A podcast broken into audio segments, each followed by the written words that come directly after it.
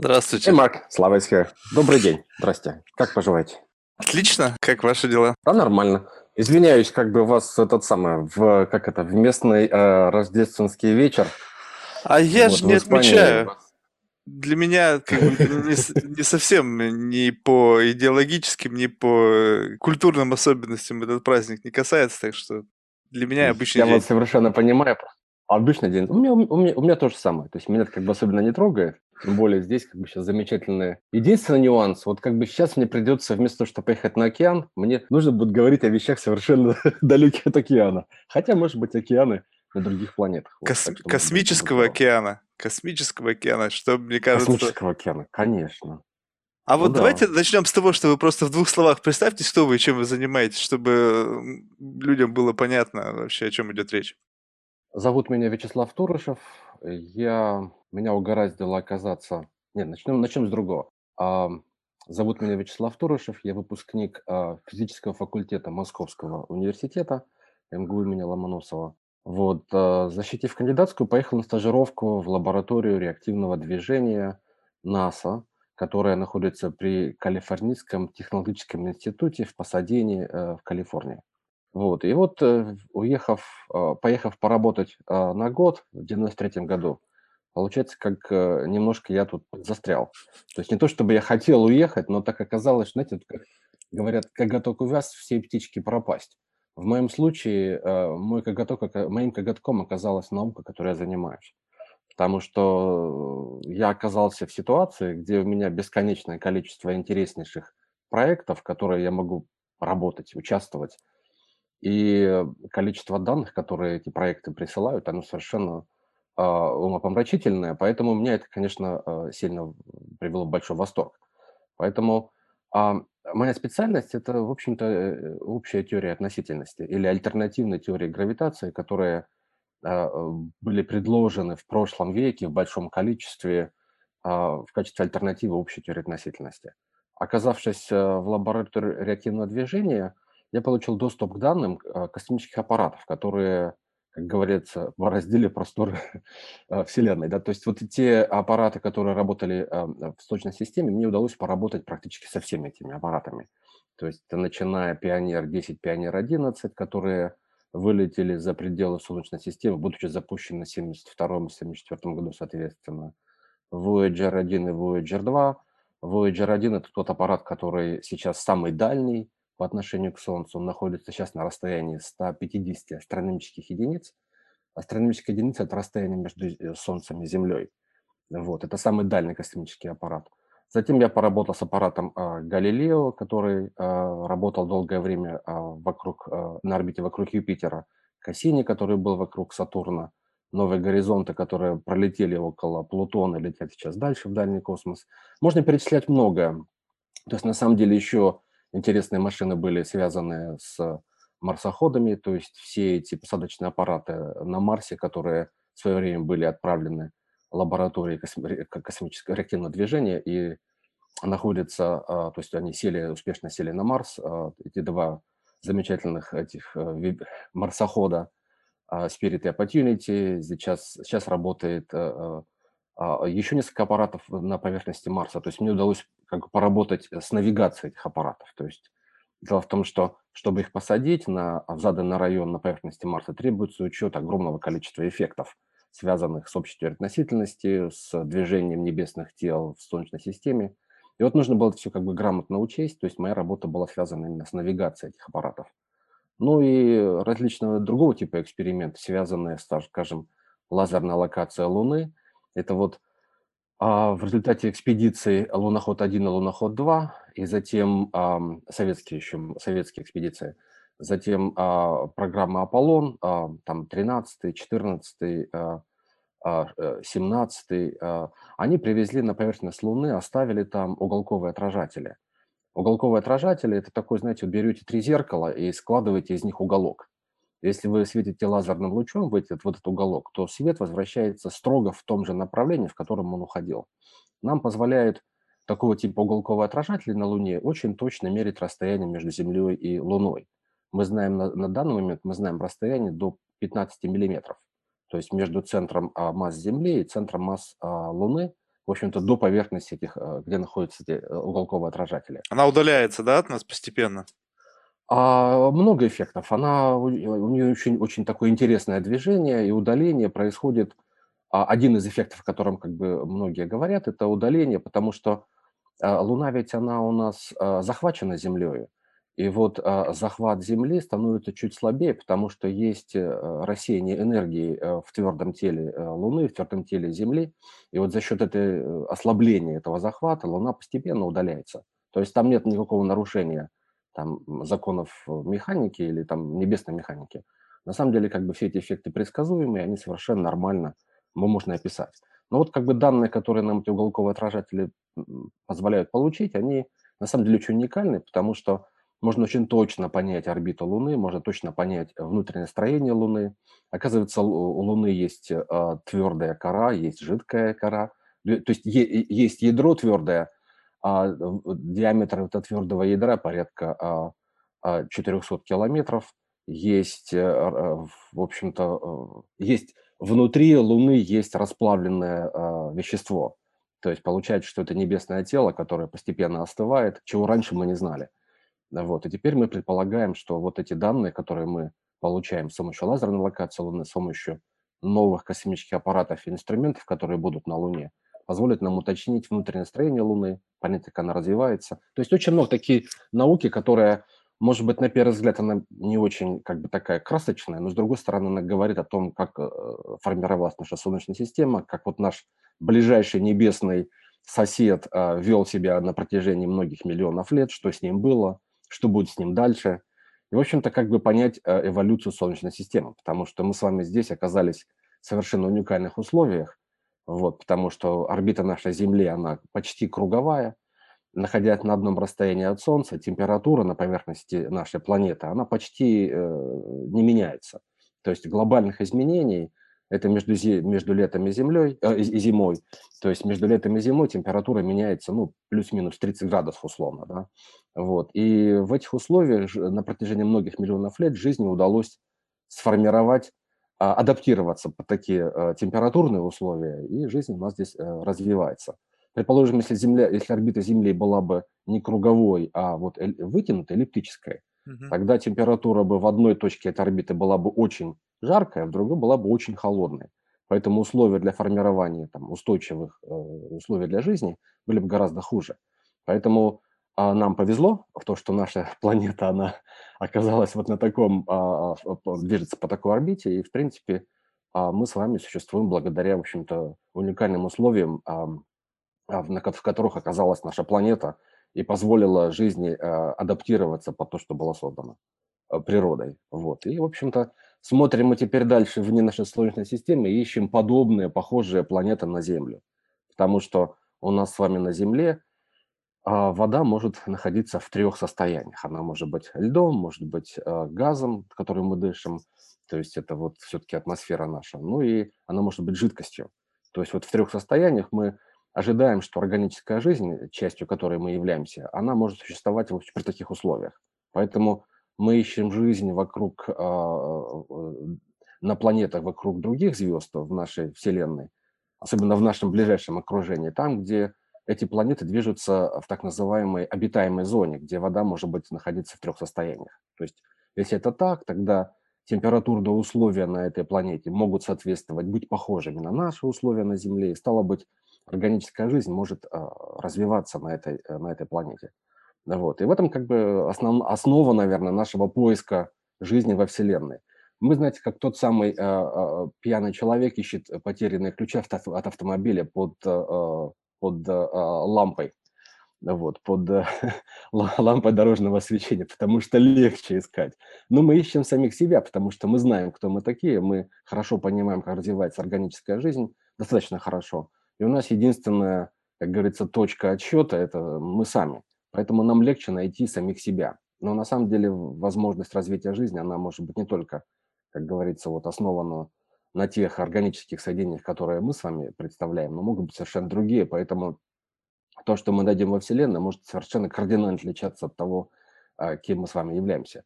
Но тем не менее, эта задача очень интересная. Мы хотя бы ищем те звезды, где а, а наши знания подсказывают нам, что вот э, условия, которые совместимы с жизнью органической, могут существовать. Поэтому все огромное количество а, вот исследований ведется в настоящее время на поиск жизни во Вселенной именно а, тех условий, в первую очередь, где а, планеты, которые движутся вокруг э, звезд, они могут находиться вот э, на тех условиях, температурных прежде всего, где вода может быть в трех состояниях. Вот, как бы, наверное, это не то чтобы вкратце, это то, что немножко рассказывает о том, какие темы я, в общем-то, какими темами я, на темами я работаю – а моя первая, наверное, задача, это, конечно, в общем, проверка теории относительности и поиск э, э, возможных альтернатив теории относительности, потому что на каком-то этапе мы ожидаем, что теория относительности, наверное, будет неверна, какие-то будут сложные условия, это, вот, скажем, какие-то сильные гравитационные поля вокруг нейтронных звезд, вокруг, может быть, черных дыр. Вот там, возможно, мы увидим эффекты, где, черная, где теория относительности Эйнштейна может, быть, э, наруша, может нарушаться. Вот. Ну и в ранней Вселенной, когда Вселенная взорвалась после Большого взрыва, в момент ускоренного расширения, так называемое инфляционное расширение, то есть там тоже возникли условия, которые отличаются от условий, связанных с теорией относительности. Поэтому, в принципе, вот мы ищем э, любые ключи к разгадке э, того, как наша Вселенная образовалась, как она будет развиваться дальше. И вопрос вообще, на самом деле, что меня движет, на самом деле, два вопроса в моих исследованиях. Вопрос э, номер один, наверное – а это что было до Большого взрыва? Это вот была ли Вселенная, Вселенная наша одна или их много? Вот, как это условия развивались до того, что, что привело к этому взрыву? Что подтолкнуло Вселенную родиться, грубо говоря? Вот, а что было до того, до этого момента? Вот, это в общем, вопрос космо космологии, то есть куда движется а, вот э, наша Вселенная, как она будет развиваться, через сколько миллиардов лет она будет а, остынет, и что будет дальше с нами, а, с жизнью, которая в этой вселенной родилась. И, в общем-то, второй вопрос, который как меня больше трогает последнее время, это, в общем, мои исследования, это одни ли мы во Вселенной, есть ли другие условия, а, сформированы вокруг планет, близлежащих звезд особенно, а что, может быть, там, возможно, жизнь.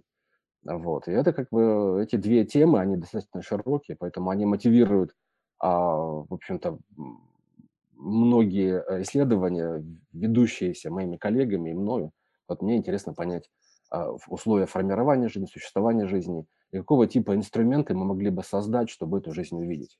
Вот, как бы вот эти вот основные темы сейчас, но в принципе тем достаточно много, и как я сказал, что иметь доступ к данным, которые появляются в результате работы многих космических экспедиций по Солнечной системе, данных астрофизических, которые говорят о том, как наша Вселенная развивается, как у нас формируются новые звезды, как они гаснут, как они взрываются, как происходит формирование нейтронных звезд. И недавняя э, регистрация гравитационных волн, которые, э, в общем-то, изме... не то чтобы изменила, но добавила новые совершенно... Это а, Лига и Вирга? А, это, да, это Лайга, который, э, это интерферометр, а, то есть это инструмент, который работает э, в США, два, две точки – а, на территории США, которые используют вот подобные инструменты. Это 4 километра такие плечи у этого инструмента, так чтобы, когда гравитационная волна приходит, она искажала бы очень тоненькую, знаете, такую картиночку интерференционную, которая бы по своим, там, а, рябь, которая возникает на приемнике бы, она э, давала нам э, информацию о том, что же произошло. Вот мы ищем эту очень, очень очень небольшую рябь на поверхности э, воды, грубо говоря. Представьте, вы находитесь на берегу озера и бросаете камешек в это озеро. Этот камешек, когда он касается гладкой поверхности озера, возникает э, волна, это вот эта рябь, которая идет по поверхности. Вот если бы не было гравитационных волн, мы бы ничего не регистрировали. Но когда вот наши интерферометры, наши инструменты начинают э, регистрировать эти вот маленькие дрожания, а эти дрожания, ну, они ничтожно маленькие. То есть, когда мы эти, начинаем регистрировать эти дрожания, причем эти дрожания регистрируются этими инструментами в трех разных точках, а, два лайга и еще виргу, которые вы сказали. Mm-hmm. То есть получается совпадение, которое нам говорит, что действительно наша планета оказалась на пути гравитационной волны, которая была излучена а, каким-то источником, вот, и мы, наконец, спустя многие миллионы лет оказались на пути этой гравитационной волны, смогли ее зарегистрировать. Вот. А для того, чтобы как понять, насколько это сложно, вот, вот эти вот, знаете, как а, изменения, вот эти вот а, изменения, это, эти волны, о которых мы говорили на поверхности вот этого озера, да, то есть вот а, а, верх волны по отношению к а, вот низу этой волны, это примерно величина, Ну, э, а, 10 э, минус 21, 10 минус 23. Как это представить?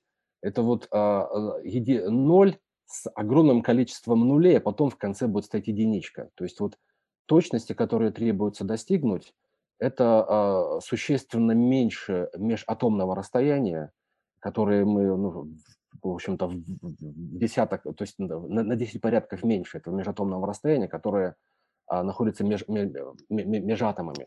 Вот. И э, такие точности э, можно обеспечить современными технологиями. Эти технологии в ближайшее время позволят нам создать подобные же инструменты в космосе. Это будет проект ЛИС, о котором мы еще не говорили. Проект ЛИСа– это лазерная интерференционная гравитационно-волновая антенна в космосе. Это будут три космических аппарата, которые будут работать на орбите вокруг Солнца. Между ними будет расстояние порядка 5 миллионов километров – и они будут регистрировать те же самые, ту же самую рябь, эти те же самые волны, которые приходят из далеких источников. Но учитывая, что они будут услов, работать условно в других, в других условиях, этот интерферометр, этот проект ЛИСа будет регистрировать уже волны, которые были рождены другими источниками. Это уже может быть более тесные, там, да, более тесные двойные системы, это черные дыры, это нейтронные звезды. Поэтому мы получим гораздо более полную картину, а, как развивается Вселенная, что в настоящее время происходит в этих очень сильных гравитационных полях. И те самые вопросы, которых вот я задавал в самом начале, а что было до Большого взрыва? То есть вот это будут те самые ключи к разгадке таких вопросов, потому что мы получим новую информацию о том, а что же происходит или что происходило вот в тех а, сильнейших гравитационных полях, когда а, формировалась Вселенная. И более подробную информацию мы получим о строении черных дыр, о структуре, об эволюции черных дыр. То есть это те самые вопросы, которые ставил Хокинг, это излучение Хокинга, как формируется черная дыра, как она развивается во времени, вот, и что же будет э, дальше со Вселенной. Все эти вопросы, они оказываются на переднем крае науки. То, о чем мы раньше мечтали, то, что мы мечтали спросить, и как бы это было в области, может быть, не столько научной фантастики, сколько такой запредельной смысле технологии – Наконец-то мы получили доступ к технологиям, и когда мы вопросы уже не боимся спрашивать, мы задаем, получаем данные, имеем возможность а, посмотреть, а что же вот а, происходит в таких а, интереснейших условиях. То есть мы больше познаем мир вокруг нас, Вселенную вокруг нас, можем понимать, куда она, как она развивается сейчас, что будет дальше а, с галактиками, с... Вот недавно же в этом году дали Нобелевскую премию Андрея Гейс, а, а, она из а, профессор университета в Лос-Анджелесе, университет Калифорнии в Лос-Анджелесе. Андрея задалась простым вопросом. А давайте посмотрим в центр нашей галактики Млечного Пути, что же там есть. Она сказала, скорее всего, там должна быть черная дыра. Ну, я не верю, да ну перестань, какая черная дыра может быть там? И временно инструментах ей не давали, на наблюдательных, долгое время не давали. Постепенно убедила научное сообщество, что нужно такое время ей давать на инструментах, на крупных инструментах, на крупных телескопах, на Гавайях, э, затем в Чили, европейские телескопы. И она стала наблюдать за звездами, которые движутся а, около вот э, центра нашей э, галактики. Я обнаружила, что эти звезды движутся с огромнейшими скоростями. То есть огромнейшие скорости, которые, в общем-то, практически такие релятивистские скорости, сравнимы со скоростью света. То есть обычно любой объект а, сам по себе так двигаться не будет. Ему нужно очень сильное гравитационное поле. Это не одна звезда. На протяжении 10 лет, которых, на которые наблюдала, она заметила, что эта группа звезд в центре совершенно а, а, а, уникальным образом движутся вокруг невидимого центра, потому что там внутри черная дыра. Но эти звезды движутся с огромными скоростями по своим орбитам, и эти, а, эти орбиты могут быть, а, звезда движется вокруг центра, может быть, на протяжении нескольких недель, на протяжении нескольких, может быть, там полугода, но она захватывает расстояние больше, чем несколько астрономических единиц. Это расстояние от Земли до Солнца. То есть перемещение с такими скоростями связано, безусловно, с наличием очень сильного притягающего центра, коим является черная дыра. Это послужило именно открытием того, что подтверждением того, что в нашей, в центре нашей а, галактики Млечного Пути есть супермассивная черная дыра. И вот за это она получила Нобелевскую премию. Но вот как бы дальше мы смотрим, а что же будет дальше с этой черной дырой? отсчитываем э, в будущее несколько миллиардов лет и начинаем понимать, а что же, вот задаем, задаемся вопросом, а что будет с нашими звездами в нашей галактике, как они будут развиваться и что, в общем-то, останется с нами. Вот. Поэтому вопросы, они все очень интересные. Может быть, на, э, за время жизни человека условно, мы живем 100 лет условно, да, то есть мы, мы занимаемся астрофизикой, можем сделать такое предположение, что жизнь человека равна 100, 100 годам, ну, плюс-минус. Вот, и за время жизни человека подобные события заметить довольно, ну, сложно, что происходит во Вселенной, но тем не менее, она же очень динамично развивается. До последнего времени мы не знали, что процессы могут проходить на уровне не, не, не столетним, не, не, не миллионов лет, на протяжении нескольких миллисекунд. Это 10 минус 3 секунды. То есть э, процессы, связанные с формированием а, двойных систем, а, из нейтронных звезд, процессы, связанные с излучением гравитационных волн, радиоволн, а в оптическом диапазоне, они нам а, позволяют определить, что же происходит на таких очень маленьких, коротких шкалах времени. И оказывается, как, как только мы получили возможности использовать очень точные приемники, а приемники, которые а, имеют уникальное временное разрешение, то есть позволяет нам делать очень точное измерение на, на, на, на уровне нескольких тысячных секунды. А мы вдруг обнаружили, что Вселенная, она совершенно не статична. Звезды не, э, не просто как бы подмигивают нам. Когда мы выходим ночью под звездное небо и видим, что звезды нам мигают. Мигают они потому, что атмосфера есть у нас на, на планете. В космосе, когда вы говорите с космонавтами, вы же понимаете, что там как бы звезды не мигают, потому что там атмосферы нет, стало быть, звезды светят своим светом, да?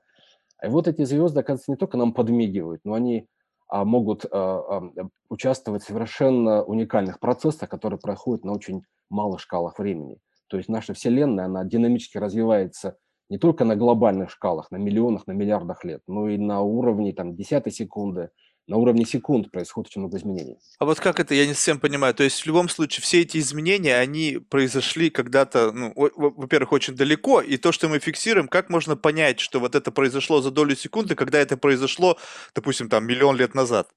Ну, события происходят за долю секунды, но информация о нем может идти достаточно долго к нам. Почему? Потому что мы же разделены большими расстояниями. И вот а, наш ближайший сосед а, по, а, по галактике, это вот Альфа Центавра, это на расстоянии 4,3 световых года. Это означает, что свет от этого нашего ближайшего соседа идет, а, идет целых 4 года. То есть, а свет это самая, то есть э, скорость света это самая высокая скорость передачи любого, любой информации во Вселенной. То есть вот когда мы говорим о очень удаленных объектах, они могут идти к нам на протяжении тысяч лет, десятков тысяч лет. То есть это вот огромное, то огромное время, миллионов лет. Особенно когда мы смотрим в раннюю Вселенную, а мы уже знаем, что время жизни Вселенной это порядка 13,7 а, миллиарда лет. То есть большой взрыв произошел 13,7 миллиарда лет назад. То есть вот мы когда смотрим на самую раннюю Вселенную, мы заглядываем на, во, во время примерно 13 миллиардов лет назад. То есть вот с тех пор лет, э, то есть с тех пор свет, излучу, излучен этими процессами, он шел к нам, про, пробирался через а, стены пыли, через а, сложные а, структуры э, газа, которые во Вселенной есть. Он пробирался через такие преграды, чтобы дойти через 13 миллиардов лет до нас. Но как только мы получили один фотончик, один, один сигнал от этого, от, этого, от этого события, мы же ожидаем, что придет нам целый ряд таких фотонов, которые говорят о, о, тем, как, о том, как этот процесс менялся на протяжении там, нескольких миллисекунд. Когда мы начинаем получать информацию на очень высоком, скажем, с точностью одна тысячная секунда, мы получаем а, временной ряд, из которого мы можем предположить, вот это, как это явление, несмотря на то, что оно двигалось к нам, это событие, информация двигалась на протяжении 13 миллиардов лет, как это явление в итоге менялось на очень малых шкалах времени. И мы можем уже построить модель физическую, которая нам может объяснить, что же происходило вот с тем объектом, который был а, вынужден излучить вот этот фотон, который к нам продирался через такие вот длительные шкалы времени. А как определяется, вот. что этот фотон именно относится к, именно к этому событию? О, так мы смотрим а, вообще а, смотрим оттуда источник этого фотона, откуда он пришел, либо это какая-то очень удаленная галактика, либо это какой-то вот а, а, э, вот какая-то звезда в этой галактике, либо какие-то вот квазары, которые вообще удалены на, на очень огромное расстояние. И мы понимаем, что есть, э, есть источник, можем определить источник, откуда он А как, как это определяется, вот источник, я не всем понимаю, то есть... Э, мы смотрим на этот инструмент, на этот, получили, получили, если мы получаем какой-то сигнал, то мы э, обычно подключаем, если сигнал довольно интересен, подключаем несколько телескопов для того, чтобы вот этот сигнал а, посмотреть, его изменения со временем. Можно это делать даже одним телескопом, потому что наша Земля, она вращается вокруг своей оси, а Земля движется вокруг Солнца. Тем самым всякий раз мы, мы наблюдаем тот же самый источник немножко с другого положения. И это позволяет нам определить дальность до этого объекта и достаточно точно определить местоположение, откуда этот, этот, этот, этот источник, этот вот э, сигнал пришел. То есть мы можем достаточно с высокой точностью определить, а, а, вот, откуда этот сигнал, в общем-то, к нам доходит. Дальше мы смотрим, а какого типа процессы могли бы происходить, которые такой бы сигнал нам а, обеспечили. И мы начинаем пересматривать, что вот в таком диапазоне э, волн могут, могут происходить вот такого типа процессы. А в таком диапазоне вот такой типа процесс вообще они запрещены физикой, такого быть не может. И мы постепенно определяем механизм, который мог бы привести к, вот к такому периодически, скажем, изменяющемуся процессу. Когда процесс меняется периодически, нам это легче, потому что мы знаем, что через какое-то время этот процесс снова перейдет в ту, в ту же самую фазу, грубо говоря. И э, периодические процессы нам гораздо легче изучать, потому что мы совершенно знаем, а у нас получается огромное количество данных, наблюдает объект на протяжении, скажем, года, мы получаем большое количество данных, которые нам позволяют определить, как этот процесс менялся на в течение этого года. Если происходит взрыв, который не повторяется, он явление, то есть какая-то звезда взорвалась, и э, это событие не повторится в данном регионе. То есть такого взрыв, скажем, сверхновой происходит на шкалах времени гораздо больших. Когда мы увидели внезапно яркость какой-то звезды начала резко увеличиваться, и до нас это доходит за какое-то время. То есть мы это вот видим, что на протяжении какого-то времени, там, в течение полугода условно, яркость какой-то звезды становится все, все, все, все выше и выше, и вдруг она погасла. То есть мы, мы знаем, что произошла какая-то вспышка сверхновой, сверхновая или какой-то взрыв произошел. То есть мы можем отождествить это вот само по себе наблюдаемое явление с тем, что, что, что стояло за ним. И такого типа событий мы видим довольно много. Увидев одно событие во Вселенной, мы понимаем, что когда видим что-то похожее, мы уже знаем, что ожидать дальше. То есть мы же идем когда видим это впервые, нам сложно понять физику процесса. Мы не, мы не знаем, что это такое. А когда событие повторяемо, то есть возникает уже информация, ага, что же можем ожидать и что можем, как можем это событие описать. То есть мы, нам легче, это ведь как, э, как ребенок, когда он растет, а первый раз он сталкивается с родителями, он же не знает, что это его родители. Со временем он понимает, что да, вот как бы а мама и папа дел, делают добрые, добрые дела, мама и папа вот эти большие теплые люди. Со временем, со временем ребенок начинает э, двигаться, он понимает, что вот его мир расширяется, он переходит из одной комнаты в другую, и он понимает, что чему-то можно доверять, скажем, пол он прочный. А когда вот катишься по снежной горке, горка, она может быть не очень прочная, но уносит далеко. Это вот так мы шаг за шагом набираем опыт работы в окружающем нас мире. Также мы смотрим на Вселенную, мы делаем первый шаг, мы получаем какой-то результат. Нам непонятный. Мы отступаем назад и начинаем думать, что же с нами произошло? И вот что же мы, что же мы э, увидели, что же мы услышали? И в этом смысле мы начинаем обращаться к нашему предыдущему знанию. Если ничего мы нашей предыдущей жизни нам ничего не подсказывает, то мы, мы говорим, что мы сделали открытие. И это открытие, если оно повторяемо, если это открытие повторяемо, тогда это гораздо более интересное событие, потому что можем в следующий раз, сталкиваясь с подобным явлением, мы уже знаем, а вот помните, пять лет назад было вот такое же. Это вот еще раз то же самое произошло. А каково это осознавать, что вот периодически в планете, э, во Вселенной происходят э, катаклизмы такого галактического масштаба и наблюдать, ну, грубо говоря, условно, пусть из прошлого наблюдать за взрывом сверхновой, которая могла повлечь за собой уничтожение там всего живого, там, если предположить, что где-то на Вселенной есть жизнь, и вот наблюдать за такого масштаба событием. Это, мне кажется, ну, просто жутко. Вот если представить, что раз и в, в какой-то миг э, было уничтожено там миллионы, миллионы километров э, всего, что было, находилось в, в ближайшей, поблизости от этой звезды. Ну, мы же дети, мы же с восторгом смотрим на окружающий нас мир, и мы понимаем, что мы находимся в колыбели, кое является наша планета Земля, и эта колыбель далеко от всех этих страшных явлений, которые то, что вы перечислили. Мы защищены атмосферы Земли, мы защищены э, магнитными поясами, у нас э, прекрасное светило, которое каждый день восходит э, на востоке садится на западе.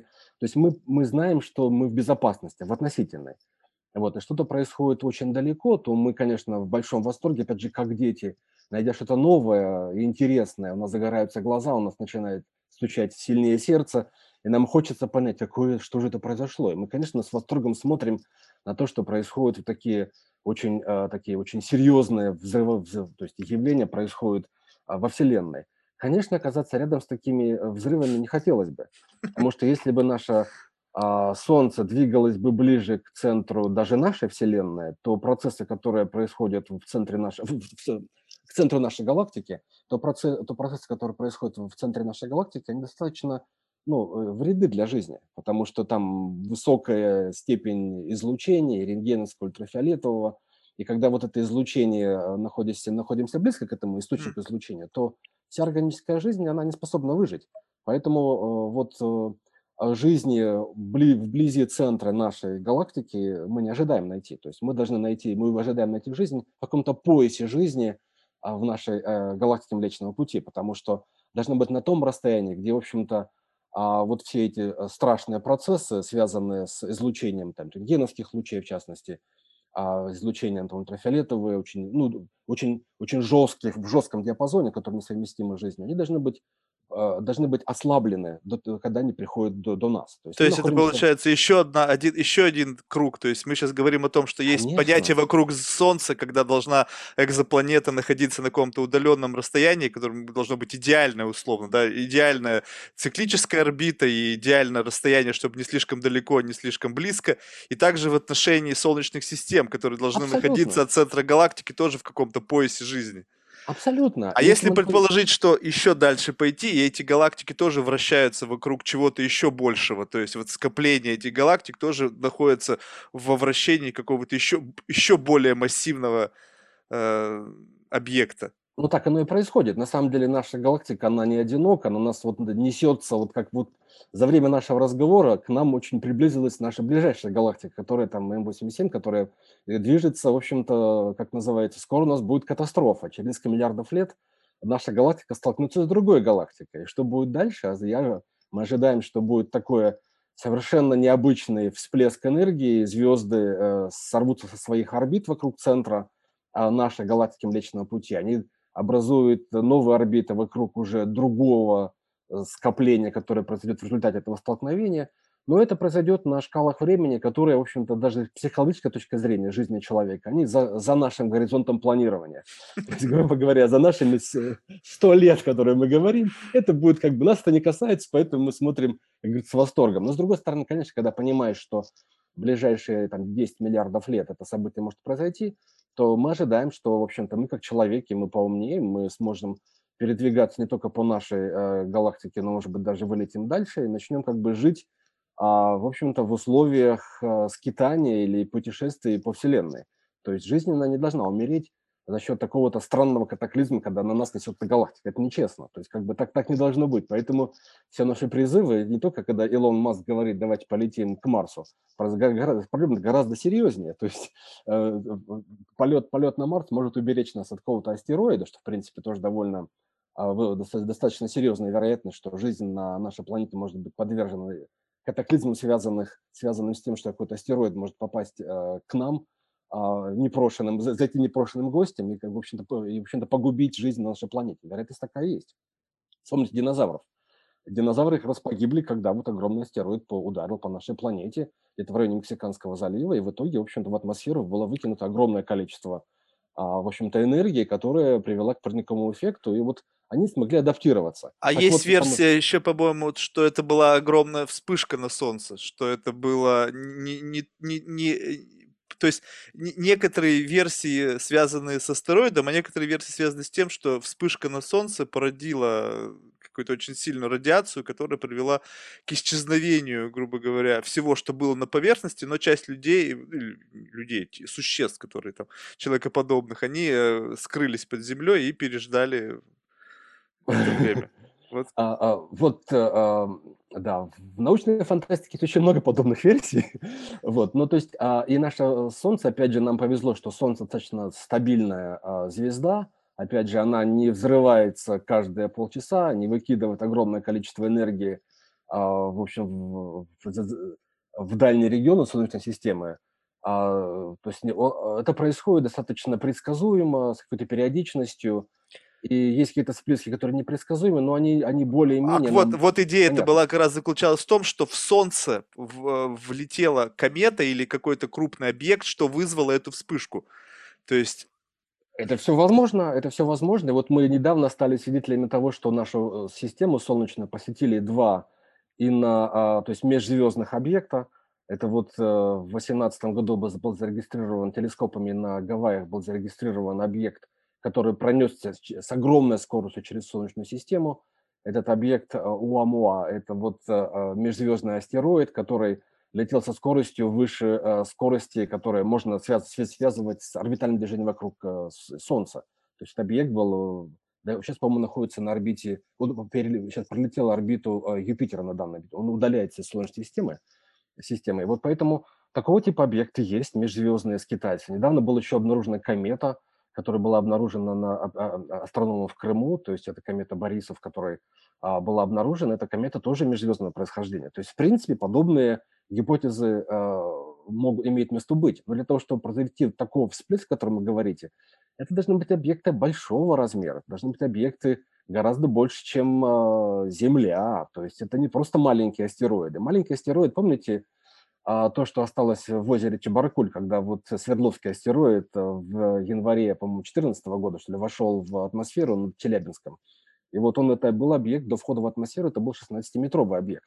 А вот долетело до озера Чебаркуль, это объекты были на уровне, по-моему, 10-15 сантиметров. То есть вот, э, несмотря на то, что вот он был не, небольшого размера, стекла были выбиты в многих зданиях в Челябинске. Произошло очень такое, много было таких неприятных эмоций было испытано. Для того, чтобы Солнце выкинуло а, огромное количество энергии, чтобы она была совместима вот с тем, чтобы э, как бы изменить ход жизни на нашей планете, и чтобы эти всплеск энергии прыгнулся через магнитные пояса, это должен был объект, а, чтобы он вошел в атмосферу Солнца, объект, но я думаю, что на уровне что-то гораздо сравнимое, скажем, с Юпитером. То есть вот такого типа объекты так просто не болтаются по Вселенной, как бы. Они, они есть, но как бы они, в общем-то, мы не ожидаем, что они вот вдруг ни с того ни с сего оказались вот в нашем, э, в нашем, как говорится, в огороде. То есть взяли, прилетели, как бы не, не внезапно как бы постучали в дверь. Это такой объект, вероятность такого события очень низка. Вот. А что касается вот астероидов, то мы сами знаем, что пояс астероидов у нас есть э, в нашей Солнечной системе. Эти астероиды движутся не только по круговым орбитам, есть очень э, орбиты, которые вытянуты между... Они пересекают орбиту, некоторые из них пересекают орбиту Земли, они доходят э, условно даже до Венеры, и потом доходят до Марса, то есть у них такая орбита эллиптическая. И время от времени они подходят близко друг к другу, меняют свои орбиты, из-за достаточно там протяженное время, за время 10 тысяч лет, орбиты могут быть изменены так, что она может оказаться около нашей Земли. То есть вероятность такого процесса, она есть, это в принципе мы хорошо понимаем, мы на самом деле сейчас следим за большим количеством астероидов, которые имеют вот такую тенденцию приближаться к нам на непозволительное расстояние, то есть они не сохраняют социальную дистанцию, и такие-то, таких как бы ребят мы не очень уважаем, потому что они могут принести нам, в общем-то, совершенно неприятные эффекты для жизни здесь. Поэтому как только мы такого такой объект э, определяем, что он имеет вероятность такого нарушить социальную дистанцию, мы за ним следим. Вот. И пока, к сожалению, таких, пока, к сожалению, технологий, чтобы как бы вот его орбиту изменить, особенных технологий нет. Скажем так, э, подсказ, помощь Брюса Уиллиса может не всегда помочь, потому что как бы нужно, чтобы Брюс Уиллис сумел снарядить своих друзей-нефтяников и лететь в сторону вот этого астероида, чтобы убурить и посадить что-нибудь туда такого э, ядерно-фугасное. То есть, ну, такого это только в научной фантастике в Голливуде решается, а в жизни Единственное красивое решение, это можете его покрасить серебряной краской, такой объект. Почему серебряная краска? Потому что он может э, начинать излучать э, гораздо больше солнечного света, пере, переизлучать. И вот это давление солнечного света может постепенно изменить орбиту этого объекта, и что он пройдет не так близко к нам, а чуть подальше от нас. Но вот поэтому как бы решения такого тех, высокотехнологичного, чтобы избежать подобной катастрофы, нет. Поэтому возникает предложение там Илона лететь в сторону, э, в сторону Марса, основывать колонию на Марсе.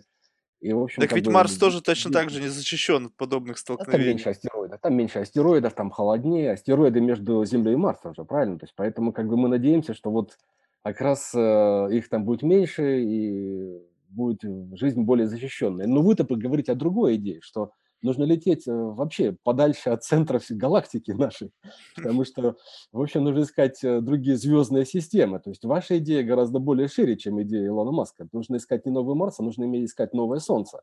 И искать планеты, которые могут а, поддерживать жизнь а, в, около звезды такого же типа, как наша звезда. Но проблема в том, что нам с вами делать в космосе-то нечего, потому что мы с вами рождены и а, для того, чтобы сказку сделать былью, конечно. Вот как бы чем мы и занимаемся. Но проблема в том, что мы с вами созданы для жизни на этой планете.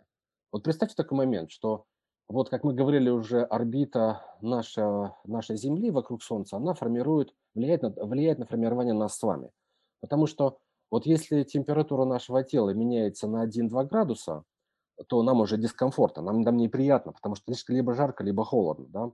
То есть, а вот представьте, орбита нашей планеты была бы чуть-чуть ближе или чуть-чуть дальше от Солнца, то температурный режим на поверхности нашей планеты был бы другим. То есть мы были бы, должны были бы иметь достаточно большой волосяной покров или должны бы быть совершенно построить терморегуляцию таким образом, чтобы не, э, не, не, чтобы не быть подверженным вот подобным температурным казусам. То есть мы живем в тех условиях, где, в общем-то, температура почти не меняется между летом и зимой, и вот э, э, мы э, адаптировались к жизни на экваторе, адаптировались, скажем, пигментация кожи, а жители Земли и условия там, пищевого рациона, они адаптированы под температурные условия в каждом регионе. Экватор, средние широты, полярные области. То есть мы, если вот мы, мы, мы начали только в 20 веке двигаться активно по планете, мы как все перемешали, а до этого жили, люди жили компактно, и люди находились, в общем-то, в одной, а, скажем, зоне температурной и формировали условия физиологии для жизни вот э, в конкретной, в конкретной зоне, в, конкретных, в конкретных условиях, где они оказались. Вот, поэтому мы изначально были подвержены, э, мы, э, мы изначально, в общем-то, продукт а, той самой небесной механики, которая сформировала орбиту Земли. Теперь вот еще. Если бы наша планета была бы чуть, а, а, имела бы меньшую массу, или чуть-чуть большую массу, то притяжение было бы, гравитация была бы на нашей поверхности Земли была бы либо меньше, либо больше, это бы влияло бы на наш рост. Потому что если бы наша планета была бы гораздо более тяжелее, то нам с вами э, иметь э, рост в среднем 2 метра было бы сложно, потому что нам, нашему сердцу нужно было бы гораздо больше, чтобы качать кровь э, до головы и до пят. То есть поэтому мы бы даже физиологически были, были бы немножко другими, потому что наши вот условия масса нашей планеты повлияла на том, какими мы могли бы быть. Вот исходя из того пищевого рациона, который был доступен на протяжении многих лет на поверхности Земли, это теперь как бы люди растут гораздо больше, потому что пища стала другая. Вот, но и интуитивно мы, мы стали продуктом того, вот той самой, тех самых условий, на которых возникла наша, живет, находится наша Земля. Мы говорим с вами, потому что есть атмосфера, мы ходим, потому что у нас есть гравитация, мы прямоходящие. То есть вот исходя из этого, а у нас есть, скажем, два глаза, потому что мы видим двумя глазами, чтобы возникла глубина зрения. Одного глаза, попробуйте глаз закрыть, вы глубину зрения потеряете. Поэтому наш мозг воспринимает вот тот самый интерферометр, тот самый инструмент, который ловит гравитационные волны. Он построен же на той же основе, потому что мы имеем два телескопа, которые принимают информацию, этот свет или в данном случае гравитационную волну, и он а, сравнивает вот а, а, волна или свет, который получен одним телескопом, с волной тем же самым цветом, который получен другим телескопом. Сравнивают эти две картинки, и разница между двумя картинками формируется именно ту самую информацию, что же вот глубина зрения этого интерферометра дает нам понимание о том, что происходило, вот какие изменения в пространстве произошли, чтобы а, вот э, дать информацию о гравитационных волнах. То же самое с нашими глазами. А с какой скоростью они передвигаются, гравитационные Скорость волны? света, со скоростью света. А, то есть точно так же. Ну да, в теории относительности а в общей теории относительности гравитационные волны передвигаются со скоростью света. И вот исходя из этого мы, в общем-то, и строим наши приемники. В других теориях, в теориях гравитации, которые есть, которые предложили на смену теории относительности, они, естественно, могут быть и иметь другие скорости. Но пока то, что мы смогли зарегистрировать этими инструментами LIGO, Virgo и там, а другими инструментами, которые сейчас строятся, мы говорим о скорости передачи граволн. Это скорость связана ну, со скоростью света. Вот, поэтому вот эти все волновые эффекты, а, волна, звук это что же волна, идет в атмосфере, И вот наш, у нас два уха, два глаза, это все для того, чтобы знать, откуда пришел звук. Если у нас было бы одно ухо, то мы бы сами не дожили до сегодняшних дней, потому что бы дикие животные, которые населили нашу планету, они свой э, рев, когда они атаковывали наших предков, они бы, в общем-то, заставали наших предков бы врасплох. А вот а заметьте, вот как это вот эта эволюционная ситуация, когда это уничтожило больших животных, э, как, как это повлияло на развитие человечества. Неизвестно, дожили бы мы до наших дней, или если бы динозавры бы не вымерли, всех бы, наверное, поели бы нас. Ой, мы, мы умные, мы, мы бы дожили, мы бы дожили точно, потому что человек очень адаптируется к любым условиям, и это очень хорошо. Мы умеем эволюцию, э, то есть мы очень хорошо адаптирован к условиям эволюции. Мы понимаем, понимаем на уровне ДНК, куда нам двигаться дальше, и мы формируем те самые условия, так, чтобы следующее поколение нашего ДНК, имеется в виду дети наши, да, то есть вот поколение ДНК, это имеется в виду те, те, те, те детишки, которые рождаются у нас, чтобы они же были более адаптированы к условиям, которые на нашей планете формируются. И вот исходя из этого, как бы вот эволюция формирует, кто мы, куда мы движемся. Но начал-то мысль я с другого, с другого что а, находясь в космосе, если мы движемся, в, живем в космосе, то нам сами не нужны ноги, условно. Потому что нам ходить негде, у нас нет гравитации, нам не, нужен прямой, нам не нужен позвоночник, потому что мы не прямоходящие. В космосе нужно создавать искусственную гравитацию для того, чтобы поддерживать условия, схожими, схожие с земными. То есть мы должны взять с собой в космос кусочек нашей Земли. То есть в каком смысле? Должна быть атмосфера, чтобы могли дышать, должна быть пища, чтобы могли есть, а должны быть э, гравитации, чтобы мы, чтобы наш позвоночник не атрофировался, чтобы у нас не было там опухоли в спинном мозге или там позвоночнике, чтобы мы не болели. То есть, грубо говоря, нам нужно иметь условия, э, сопоставимые с условиями на Земле. А в принципе, для меня, как у человека, создающего космическую, создающего космическую технику, главный космический аппарат – это что? Это компьютер, который формирует полетное задание, который управляет работой всех систем жизнеобеспечения космического аппарата – вот. И э, когда регистрируется какая-то аномалия, то он находит способы компенсировать эту аномалию проблему разрешить.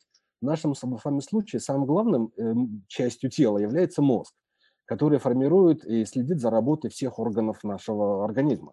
Вот. И, грубо говоря, самая важная часть нашего, нашего тела – это как раз тот самый мозг, потому что а, вот а, все наше, наше тело оно адаптировано для жизни в наших условиях на Земле. Когда мы движемся в космосе, нам нужно, видимо, вот что-то такое, что-то типа голова профессора Доуэля, да, когда вот у нас только вот наш мозг, а наши основные знания и, в общем, наш опыт передвигается. Но движемся дальше. Мы научились все оцифровывать, да, за последнее время. То есть мы перешли из области, скажем, а, э, вот человек 1.0, когда мы такие аналоговые, переходим в цифровизацию, когда у нас возникают искусственные органы, когда мы формируем уже совершенно другое понимание, что такое ДНК, мы начинаем чистить, зачищать а, возможные болезни на уровне еще ДНК, когда ребенок еще не родился. Постепенно, если мы отшагиваем условно там 50 лет в будущее, вот, отшагнув вот в этом направлении, я ожидаю, что мы сможем реально, ну, в общем, как бы придут, появятся возможности, когда оциф, оциф, а, будет оцифровано наш, на наше главное понимание, что такое мозг, и мы, мы будем понимать, куда мы движемся – и, в принципе, вот развитие робототехники подсказывает, что это путь, который приведет к тому, что человек на каком-то, на каком-то этапе ну, будет человек 2.0, а может быть 3.0. Означает новая версия, уже сначала будет человек биони, это бионика, когда будут у нас а, возможные там, искусственные органы выращенные, которые позволяют нам а, развиваться, в, а, жить дольше, быть более счастливыми и как бы более, жить более наполненной жизнью. Но со временем это процесс будет эволюционный. Наши сами предки жили по 25-30 лет, потому что не было медицины, были дикие животные, не было еды нормальной, потому что вот они жили в пещерах, и 25-30 лет это продолжительность жизни. Со временем, когда стали жить э, в крупных стаях, мы стали а, понимать, что какие-то вот а, наши сородичи имеют большие таланты кого-то лечить, появились как бы вот первые прототипы врачей, которые... Но это средняя продолжительность жизни, она учитывает высокую детскую смертность. Безусловно, есть, безусловно. Там были, там были люди стариками. Абсолютно, абсолютно правильно. Я, я к чему говорю, что врачей не было. Когда врачи появились, кто такой врач тогда? Это человек, который сумел наблюдать периодичность какого-то явления. Делаешь какой-то поступок какой-то правильный, перестаешь, скажем, есть вот сырое мясо, да, начинаешь его готовить на костре, у тебя будет меньше болезней, вызванных животными, да, значит, как бы люди начинали готовить уже еду иначе, начинали лечиться травами, потому что травы – это вот как бы та часть, которая позволяла предыдущим нашим вот прототипом наших теперешних врачей помогать нашим предкам э, преодолевать недуги. Грибы помогли очень, говорят. Да, да, да, грибы, но они помогают э, в разных степенях, могут преодолевать другого типа состояния душой, душевного беспокойства. А вот даже были целые теории выдвинуты, что именно благодаря использованию психоделических веществ э, человек стал более креативным, стал изобретать какие-то орудия труда, стал по-другому смотреть на способы охоты, что привело к, опять же, какому-то новому витку, то есть улучшилось э, качество жизни за счет того, что появились инструменты для какие-то для охоты, для быта. Ну, послушайте, ну, стресс, стресс это, вред, это вредное состояние. Потому что, чтобы стресс нужно выбирать всегда любимыми путями. Это стресс, это близкие общение с близкими людьми, это поговорить с мудрым человеком, выпить, может, бокал вина, отодвинуть какие-то остроты ощущения в сторону, тогда возникает возможность творчества, о которой вы говорите. То есть вот человек творил, когда возникала возможность посмотреть на звезды, когда у него было как бы сытый, сытый желудок, у него были дикие животные, его, на него не нападали, у него появилась возможность уже не воевать, думать, а, в общем-то, о чем-то более интересном. Возникали наскальные рисунки в пещерах, потому что ему хотелось вылить вот эту радость от познания мира и поделиться этой радостью с другими. Возникло искусство. Вот мы как бы движемся, мысль была какая, что а, профессия врача – это в какой-то мере профессия инженера, потому что инженер ведь э, имеет а, ряд техническое задание, он понимает, что должен создать, у него есть какое-то понимание, как это создается, и со временем создается новый инструмент. А у, у врача ведь вначале это была система, скажем, это, это древо поиска. То есть, грубо говоря, то есть есть дерево решений, видишь вот такой симптом, решаешь, вот делаешь так. Видишь такой симптом, поступаешь вот так. И те врачи, которые, я безумно уважаю людей, которые, конечно, имеют носители знаний, опыта, которые понимают, что вот сталкиваясь с каждым э, индивидуальным там, состоянием больного, больного каждый больной он, он другой. И вот те врачи, которые могут из этого дерева, из этого поиска возможных решений найти правильно, адаптировать под это, под конкретного человека, это вот как бы приходит к тому, что а, врач помогает развиваться, а, то есть и технологиями, поз, позволяет по помочь нам преодолевать наши недуги. Опять отшагиваем 50 э, лет вперед. Врачи э, в какой-то части, какая-то функционал врачей, скорее всего, может быть, может быть, может быть заменен экспертными системами.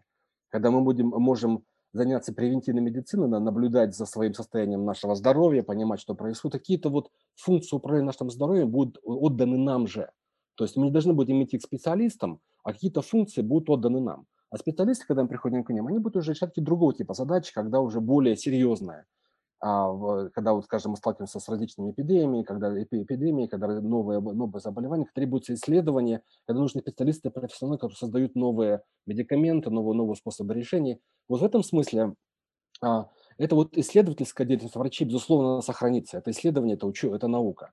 А с точки зрения вот такого создания новых искусственных органов, создания, может быть, адаптировать что-то новое, это вот мы эволюционируем. К какому-то какому времени – наш организм э, будет, э, возможно, использовать уже дополнительные внутренние органы, которые мы, ну, дополнительно мы можем, грубо говоря, печатать внутренние органы уже, скажем, уже печатаете печень, почки, трехмерной биологической печати. Все возможно делать, и когда мы начинаем это все совмещать с нашим организмом, в принципе, мы начинаем модифицировать того, кто мы такие. Возникает безумное количество моральных и этических проблем. Я о них не говорю сейчас, но просто говорю с точки зрения науки.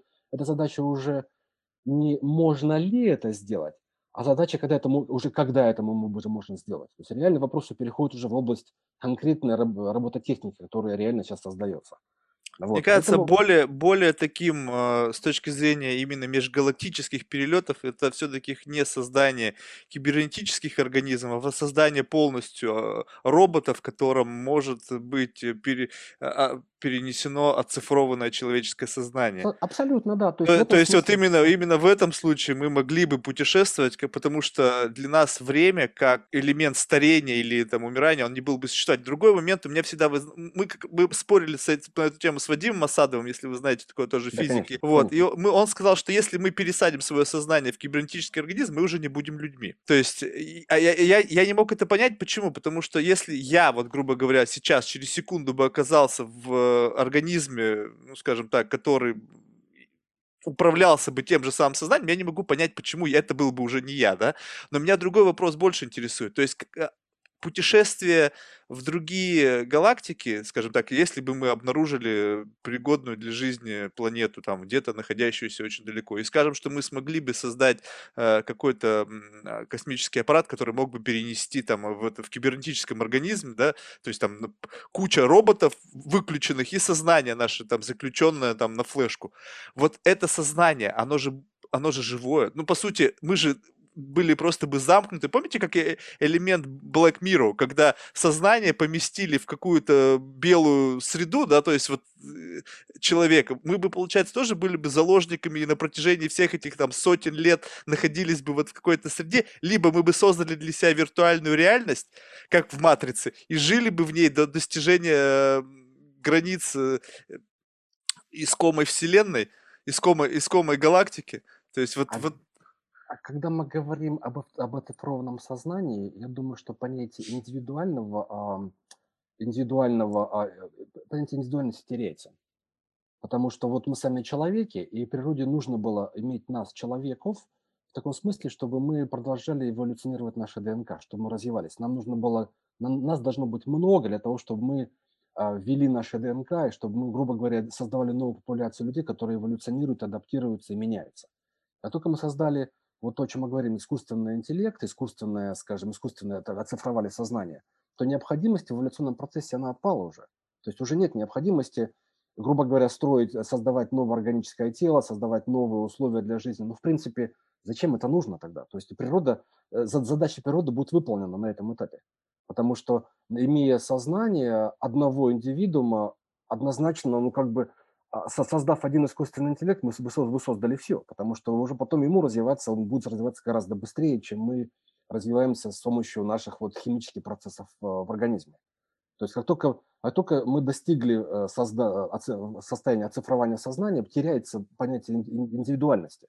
То есть правильно вопрос, что как мы уже не человеки. Мы человеки, потому что мы имеем, э, мы ценим наше тело, мы ценим нашу, скажем, наше, наше, наше там, личное расстояние, да, потому что мы знаем, что нам нужно ну, оберегать себя от чего-то, как бы вот мы, мы, мы не должны сделать какие-то оплошности, чтобы там ломать ногу или ломать руку. Ну что ну, нам ну, представьте, как это все нас тормозит. Вот представьте себе, что, допустим, вот вы как, как э, человек ученый, как, как человек, который вовлечен в такое количество процессов, но существует столько много дистракт э, вещей, да. которые вас отвлекают от, от, от, ну, да. гло, от глобальной Здесь цели. Пить и, надо, там другие вещи. И делать, если конечно. бы вдруг это все отключилось, и вы могли посвятить всю свою энергию достижению цели, ну, насколько ответ... дальше бы мы двинулись, насколько бы мы продвинулись вперед невероятное количество. Понимаете как? Это вопрос прекрасный, но как бы э, будучи человеком, я понимаю, что скучно была бы жизнь была бы скучной тогда.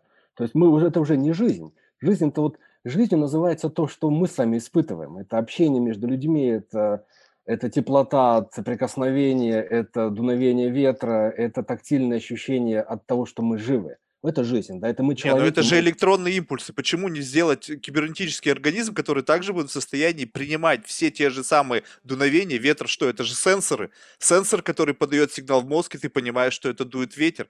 Ведь это, это же все, это же все нейр... внутри нас существует нейронная сеть. Наш организм это куча рецепторов, которые активно реагируют на все. Наши глаза, наши уши, ну, так... наша кожа, все это рецепторы. Так, так это же изначально было сделано для защиты. То есть это была защитная функция организма, чтобы наша кожа оставалась в своей целостности, для того, чтобы нас никто не съел, чтобы мы, как говорится, а, слышали, видели и понимали. Изначально было создано это. А потом люди, когда они поняли, что им жить э, в большой стае хорошо, они стали существовать в условиях, когда у них уже проблема, скажем, защита от, э, от диких животных отпала, они изобрели, как мы сами говорим, грибы или, там, или вино, они стали думать и мечтать, возникло искусство, да, стало вот а давайте будем друзьями, давайте вот помечтаем, чтобы нам было хорошо. Возникло касание, скажем, душою, когда мы, когда мы начинаем греться душами, передавать тепло, интеллектуальное общение. Это опять нас человеками делает. Но изначально мы, это же было создано, чтобы защитить нас, человеков. Мы это уберем, остается что? Остается вот мы начинаем а, объединяться в огромные группы людей и понимая конечность нашей жизни, мы ее ценим, потому что Тогда мы придумали, придумываем и поэзию, и литературу, и живопись, чтобы это передавалось в поколение. И это опять нас отделяет, нас, человеков, отделяет от искусственного интеллекта, которому это будет безразлично. То есть, грубо говоря, я хочу остаться человеком, я хочу быть человеком, потому что это я так рожден. А что будет дальше, это вопрос философии, этики, которые столкнутся будущее поколение. Не то, что не хочу это отвечать, потому что, в принципе, мы, мы пока даже об этом не готовы говорить еще, на мой взгляд. Нет, так, что, искусственный такая... интеллект это искусственно. Я имел в виду, что когда взяли Оцифрованное ваше сознание, конечно. Ваше сознание, оно же не будет искусственно создано, оно будет иметь весь тот опыт, весь те, все те мысли, переживания, историю, все, что было с вами до того, как вас оцифровали. Это так как, вот, как как-то от, отцифровали, звучит грубо как-то. Ну как, ну, грубо говоря, сделали копию всего, что, все, всех мыслей, всех, э, всех абсолютно, воспоминаний. Абсолютно правильно. То есть получается тогда, а, а, вот в этом состоянии, а, вы же вопрос задали, что тогда мне не нужно будет тратить время на бесцельное занятие, типа поесть, э, выпить э, там стакан воды, пообщаться с друзьями – а я хочу это оставить в моей жизни. А, нет, я не сказал, вот. что по пообщаться. Общаться, пожалуйста, общайтесь. Сколько Вы же сказали, что будет сколько бессмысленных дел мы делаем. И, а бессмысленно я имею в виду, э, допустим, ну, не знаю, думать о, думать о самосохранении. То есть это надо... Вы, допустим, вот я, я не прыгаю с парашюта, потому что я не то чтобы боюсь умереть, но я не хочу, чтобы наступил момент, который я не контролирую, и вдруг я э, ну, сделал что-то неправильно, и все, и я окажусь на земле там расплюснутый. Но если бы для меня этот момент не, не представлял бы никакой страха, поскольку я знаю, что даже если что-то пойдет не так, я все равно буду видеть это все, я буду испытывать те же самые эмоции, но потом меня раз перезалили в другое тело, то у меня страх перед этим исчезнет. Вы понимаете, насколько мы, раз, э, мы отличаемся, мы человек разные. А я прыгаю с парашютом, а я катаюсь на горных лыжах, и я ныряю под, под воду на большую глубину, потому что дает мне ощущение жизни. Я хожу под парусом в океане, и в этим, идя под парусом где-нибудь во французской Полинезии на катамаране, между островами, где, где между островами там 100 километров от одного острова до другого, и под вами 4 километра, вы остаетесь как бы вот в той самой стихии, и это дает ощущение жизни. Это вот мы, человеки, наше восприятие, вот та самая опасность, она, она впрыскивает те самые там те же самые адреналины, тот же самый допамин эндорфины, которые делают нас вот, собственно, человеками. Понимаете как? То вопрос как бы вот что мы как человеки будем вот э, именно так я специально делаю неправильное ударение в этом слове, потому что подчеркнуть, что вот мы как вот вот что мы как вот э, живущие на этой планете, что нам ценно, что нас подталкивает к эволюции, потому что это то что нам э, вот природа природа природа нас заточила на эволюцию. Вот мы эволюционируем, мы должны познавать мир в разных его, как говорится, постасях где-то пошел правильный путь развития, значит, мы идем все туда. Все решили, что подводное плавание вдруг продолжает, продолжает жизнь и нам позволяет совершенно уникальные возможности да, а, нам развивать. Все будут плавать под водой. Или все решили, что прыгать с парашютом, когда летишь в парашюте, впрыскиваются необходимые гормоны, и вот как бы жить будет гораздо более интересно. Все будут прыгать. Это вот тот самый толчок эволюции, который его как бы не происходит, к счастью, да. Вот, но в принципе это вот нам, нам свойственно познавать нам, нам, нам людям, и нам свойственно жить в этом разнообразии, и мы хотим узнать, о чем, что же стоит за гранью. Почему, мы поднимаемся на Эверест? Почему мы опускаемся на самое, там, на дно Марианской впадины? Почему летаем в космос? Это же расширяет наше понимание, кто мы такие. И мы вот интуитивно, это, на мой взгляд, это биологический толчок, чтобы мы развивались, мы шли дальше, мы понимали, где вот тот самый, а, где, где граница а, непознанного еще.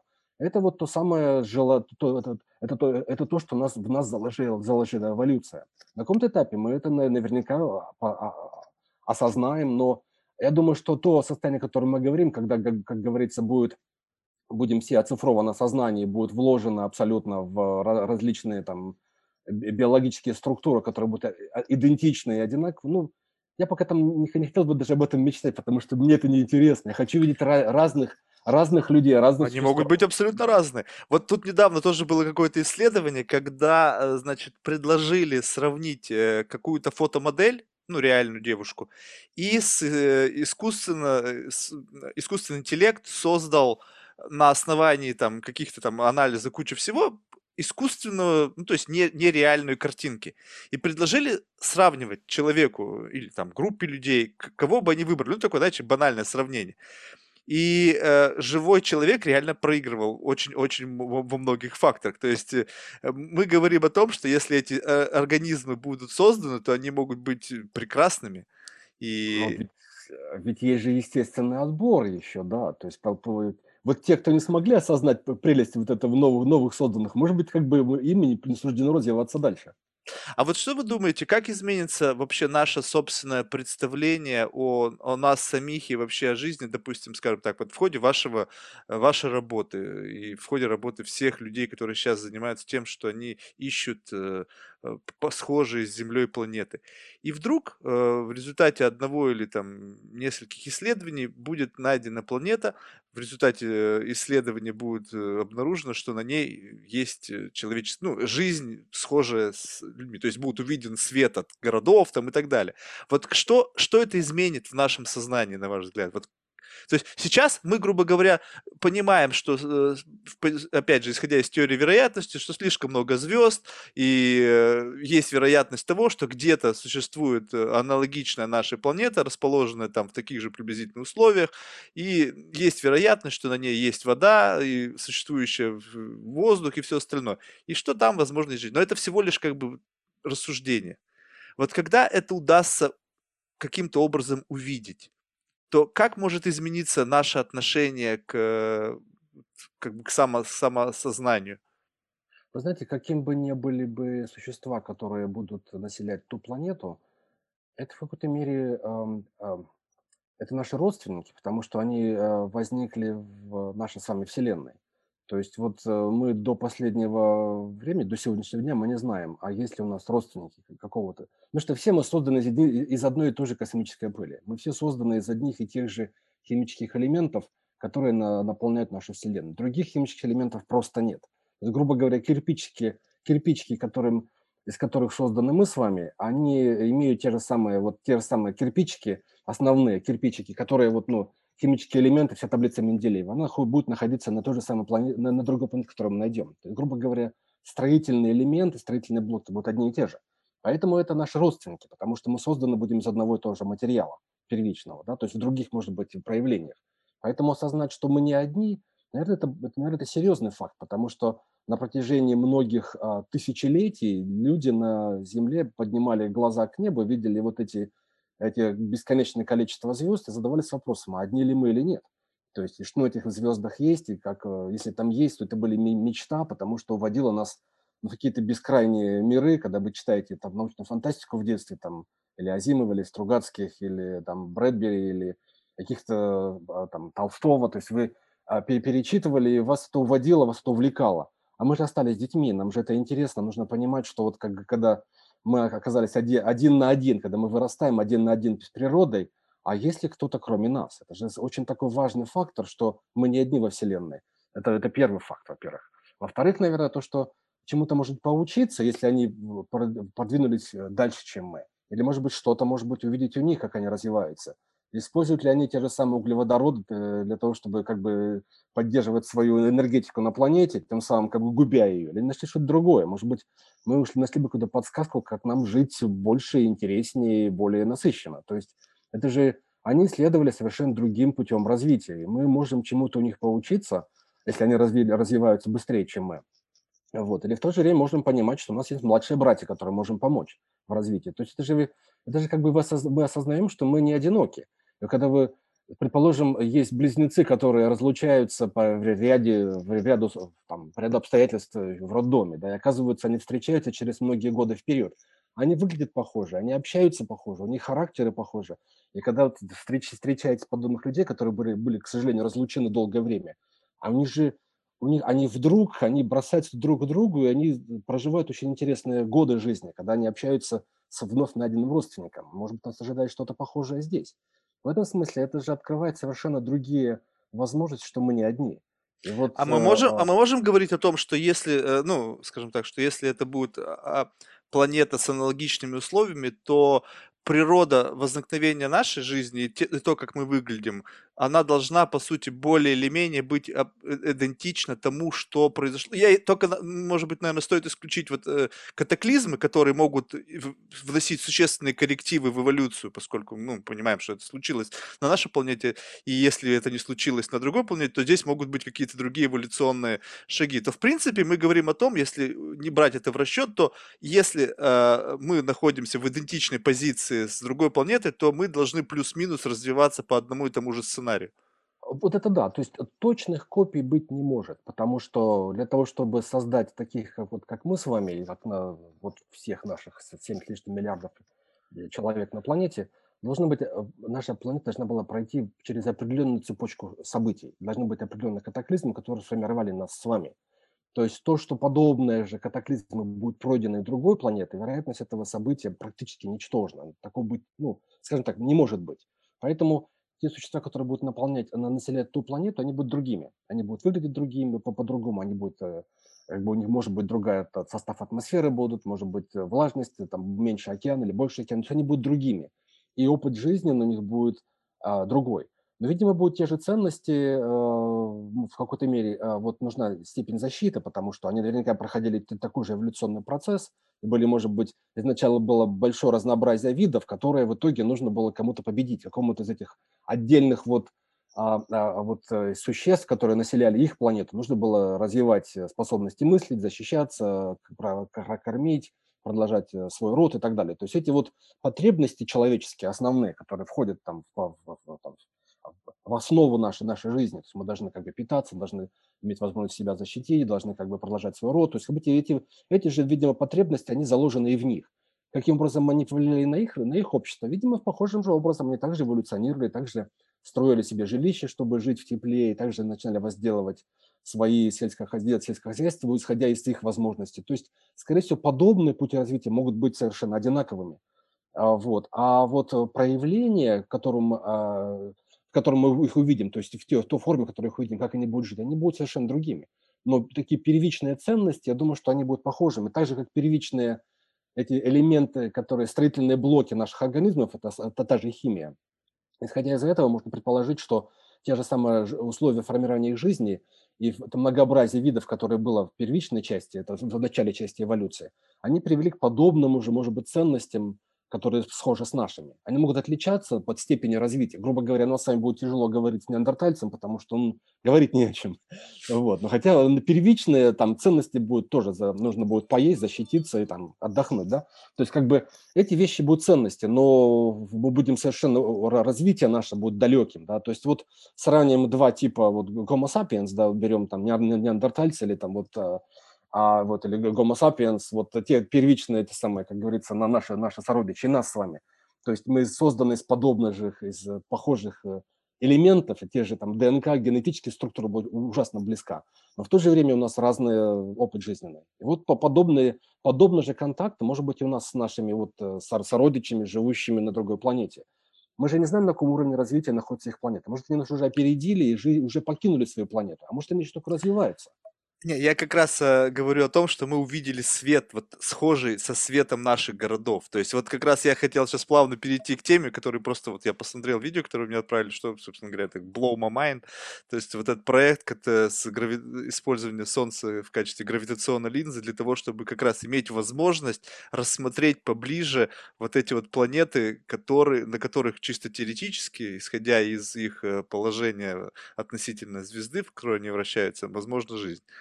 Вот исходя из этого, вот когда мы видели картинку и, и вау, да, то есть мы видим, пусть другая конфигурация, пусть там воды больше, суши меньше, неважно, но мы видим центры света, который создан именно технолог... техногенным путем, не, не путем там вспышек там вулканической активности, а именно вот свет городов, что будет говорить о цивилизациях, о, о том или ином э, как бы технологическом участии. То есть это уже неандертальцы. Когда, если бы посмотрели на нашу планету, э, там, сколько там, несколько миллионов лет назад, то что бы они увидели? Там какие-то единичные костры, которые то бы вряд ли бы увидели, слишком мал свет. Но если на нас посмотреть сейчас, то очевидно, что на нашей планете есть э, как бы, развитая жизнь, есть цивилизация, есть люди, которые изобрели электричество, это, конечно, это будет шок. Это будет шок, когда мы помимо линии континентов, а, топографии, а, э, а, волновых, это, погодных фронтов, увидим еще и э, океаны, города на другой планете. И мы сможем понять, что мы не одиноки, что есть технологически развитая цивилизация. Это, конечно же, шок, потому что а, ничто реально нашу цивилизацию к такой встрече не готовило, кроме наших ожиданий. но мы вот так интеллектуально подойти к контакту с цивилизацией, мы, наверное, все-таки еще не очень готовы, потому что мы еще не знаем, что же делать. У нас не было такой остроты для того, чтобы подготовиться к этой встрече с этим новой цивилизацией. Но мы, на самом деле, а, неожиданно развиваемся очень быстро в этом направлении. Потому что, как вы знаете, первые экзопланеты были открыты всего-то 30 лет назад.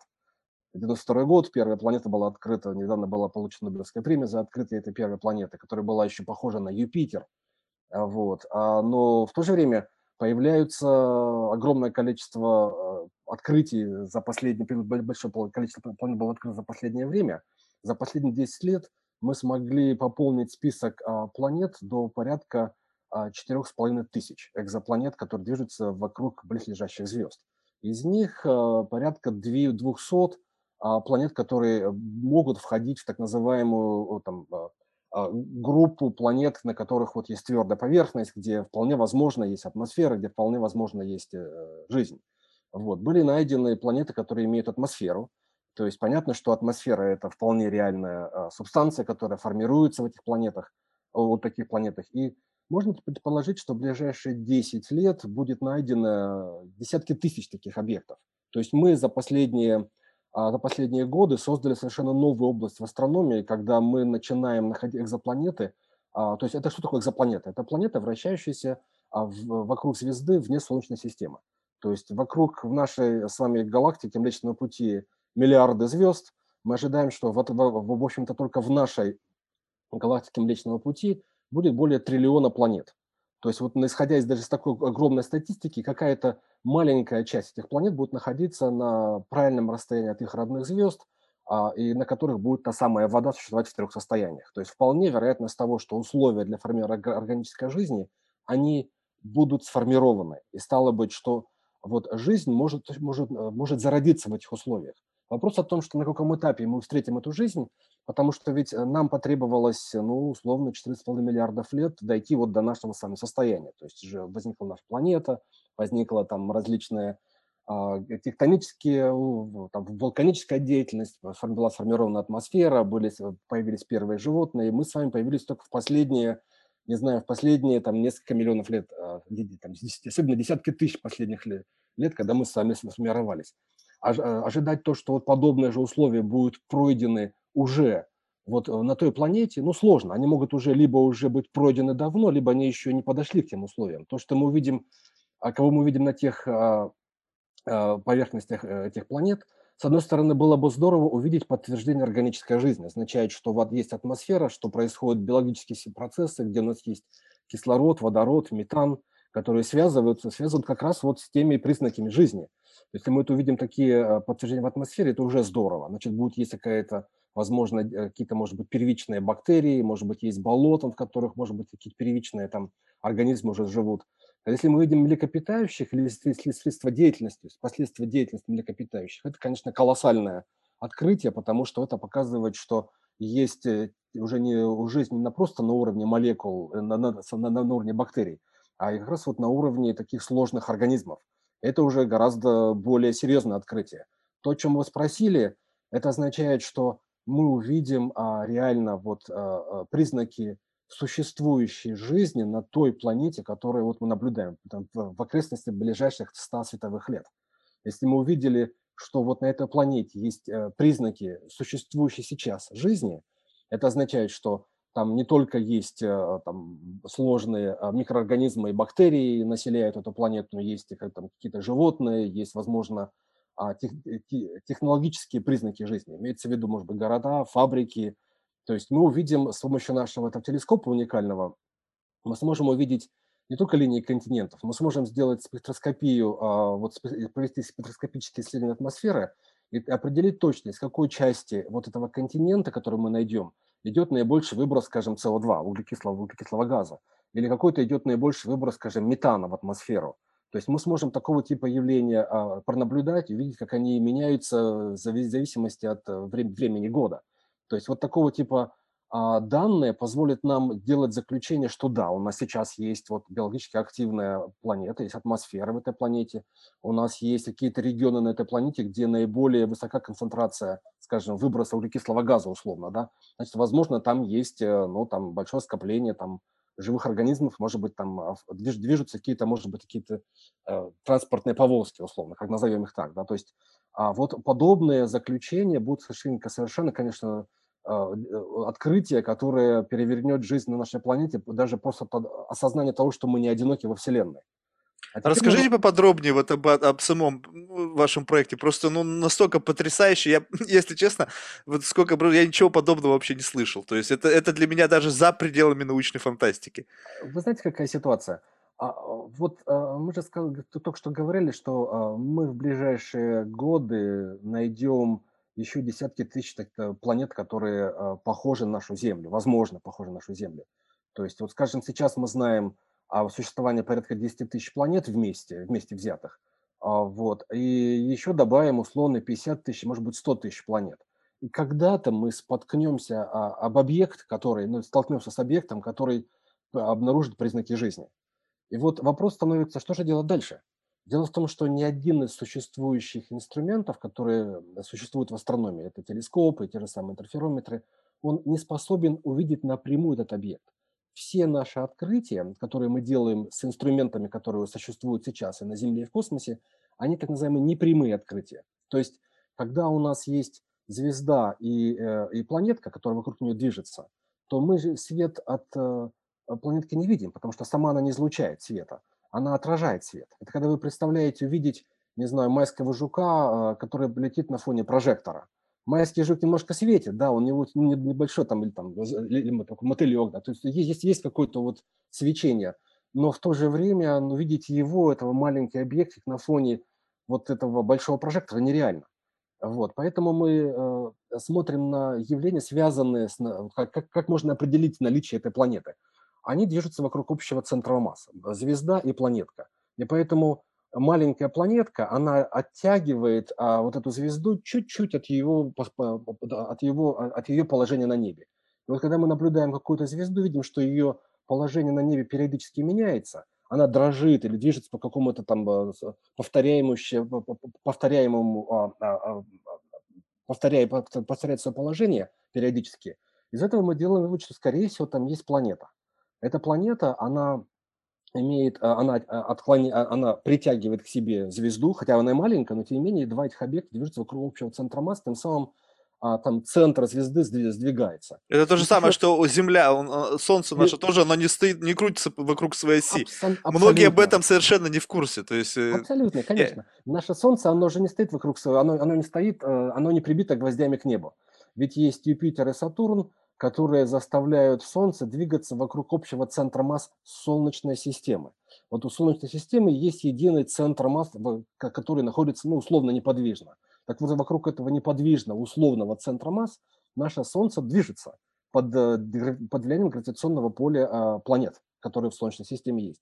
Так вот, для стороннего наблюдателя, который находится далеко и наблюдает нашу Солнечную систему, ему будет не виден напрямую Юпитер, не, не, не виден будет тем более звезда, потому что, ну, не, тем более планета, э, Земля, потому что планета наша уже очень маленькая.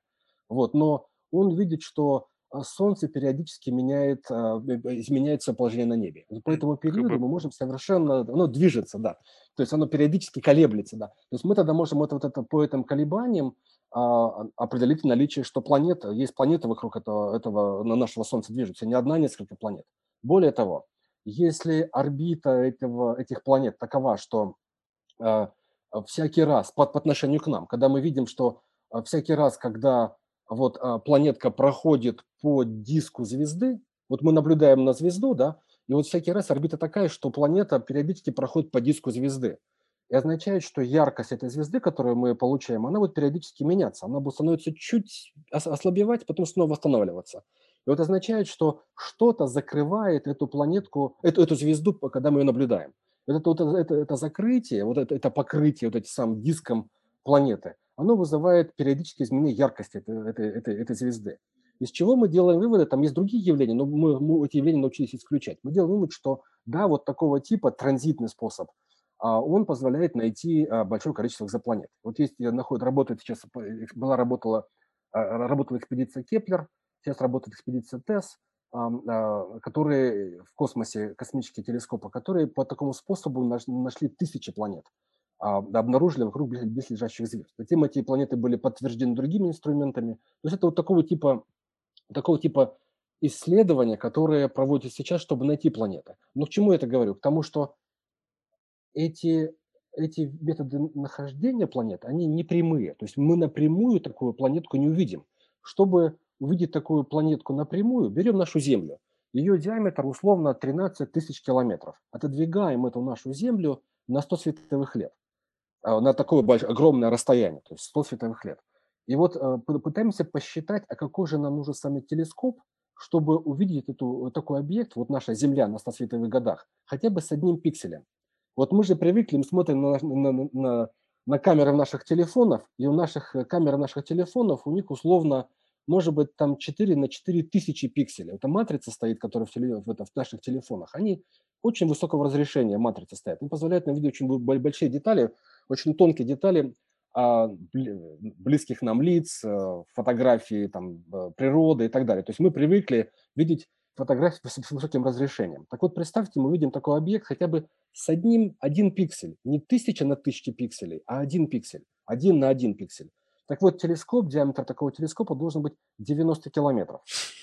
То есть 90 километров – это а чтобы понять, что это такое, это, это очень много, да, то есть расстояние до космоса, официальная граница космоса 100 километров. Вот представляете, мы поворачиваем телескоп, ставим его на ребро, и он чуть-чуть не дотягивает до границы с космоса официально.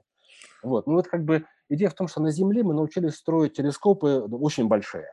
Вот на, на Гавайях работает телескоп 10-метровый, телескоп, это два кека. Вот, строит в Чили сейчас телескоп, а, называется сверхбольшой европейский телескоп строится в Чили, его должны сдать в эксплуатацию в 2022 году, его диаметр целых 39 метров. Вот. В космосе мы должны тоже скоро запустить большую машину. Сейчас летает у нас что? У нас летает Хаббл телескоп, это телескоп Хаббл 2,4 метра телескоп. Полетит э, Джеймс Веб телескоп, у него зеркало, наборное уже зеркало, оно будет 6,5 э, метра диаметра ну, ничего похожего на 90 километров ну, не ожидается вообще никогда. То есть означает, что если мы следуем закономерностям развития а, вот, э, э, в астрономии, если мы полагаемся на все больше, на все больше и больше инструменты, в ближайшее будущее вполне реально построить в космосе телескопы, но ну, условно не 6-метровые, как вот Джеймс Веб, а может быть 14 или 24 метра. Есть такие проекты, которые мы разрабатываем, мы создаем такого типа технологии, когда будем разворачивать все в космосе. Но это опять же 24 метра, это не 90 километров. И вот возникает проблема. У нас как бы э, возникает ситуация, когда ни, ни, ни вы, ни, ни я, ни наши дети, ни дети наших детей не смогут напрямую увидеть те самые города и линии континентов. Ну, нет возможности.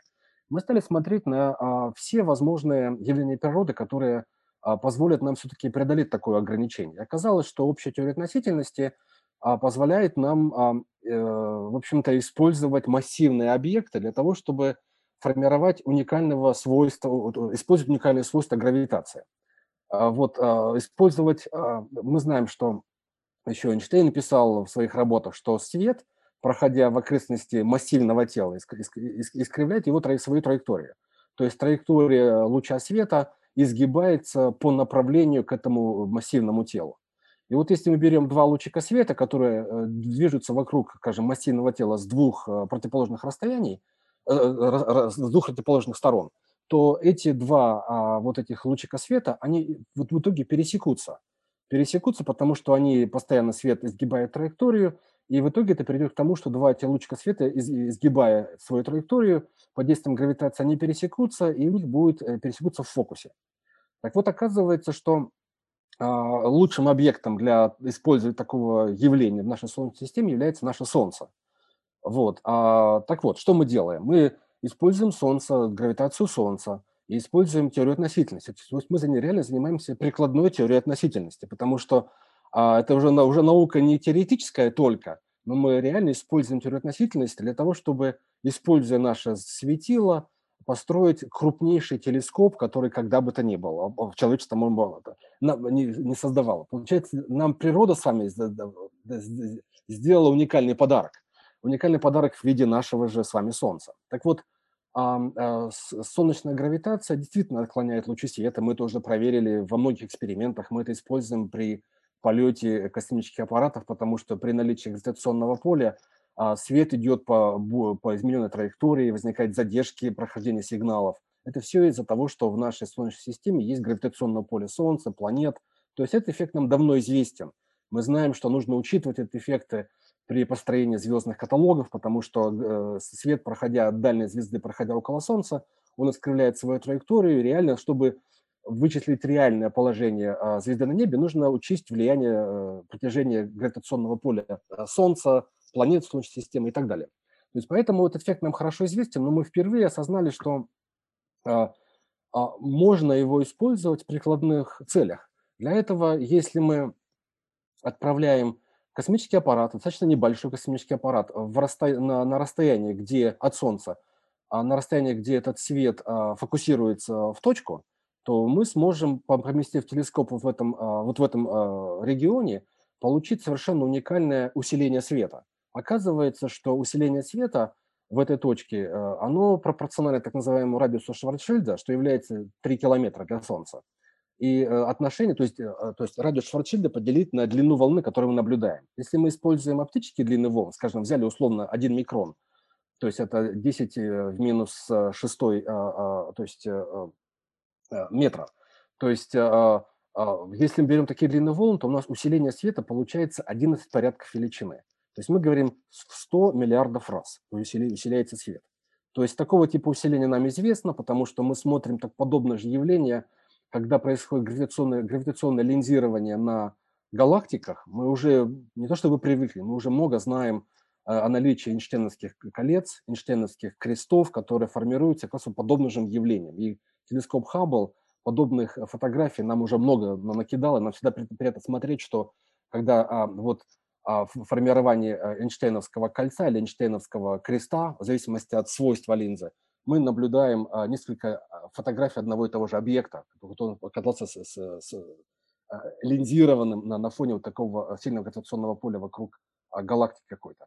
В нашем случае ну, эти явления, такое вот называется микролинзирование, гравитационное линзирование, они достаточно редки, потому что нужно очень строгое очень строгое, как бы очень, а, достичь, достичь очень, очень, очень четкого а, как бы а, геометрического положения, так чтобы объект, который мы смотрим, центр линзы и наша Земля, они были на одной линии.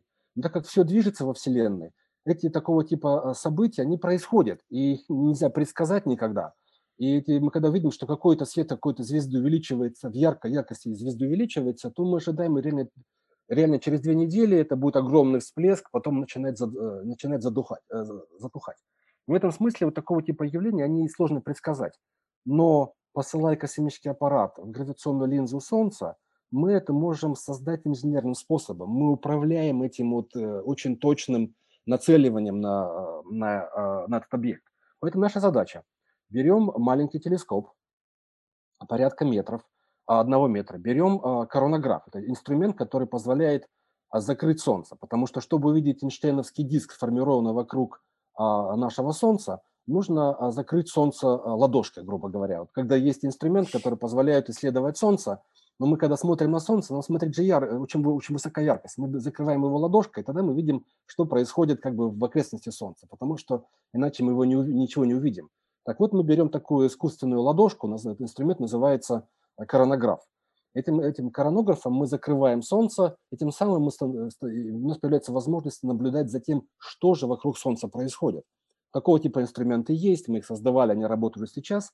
Э, мы помещаем подобный же инструмент в оптическую схему нашего телескопа и запускаем его на то самое расстояние. Расстояние далекое. Нужно лететь в пять раз а, дольше, чем а, расстояние, преодоленное уже Voyager Ампером. То есть а, а гравитационная линза Солнца, у нее нет особенного, особенной точки, у нее нет фокуса, у нее есть фокальная полупрямая. То есть нам не нужно в этой точке останавливаться, нам нужно долететь до расстояния порядка 550 расстояния от Земли до Солнца, и затем, двигаясь вдоль вот этой, вот этой оптической оси, двиг, двигаться смотреть на Солнце, строго на Солнце, используя тот самую ладошку искусственную, закрыть яркость Солнца и наблюдать яркость вот этого Эйнштейновского кольца, образованного светом отраженным экзопланетой.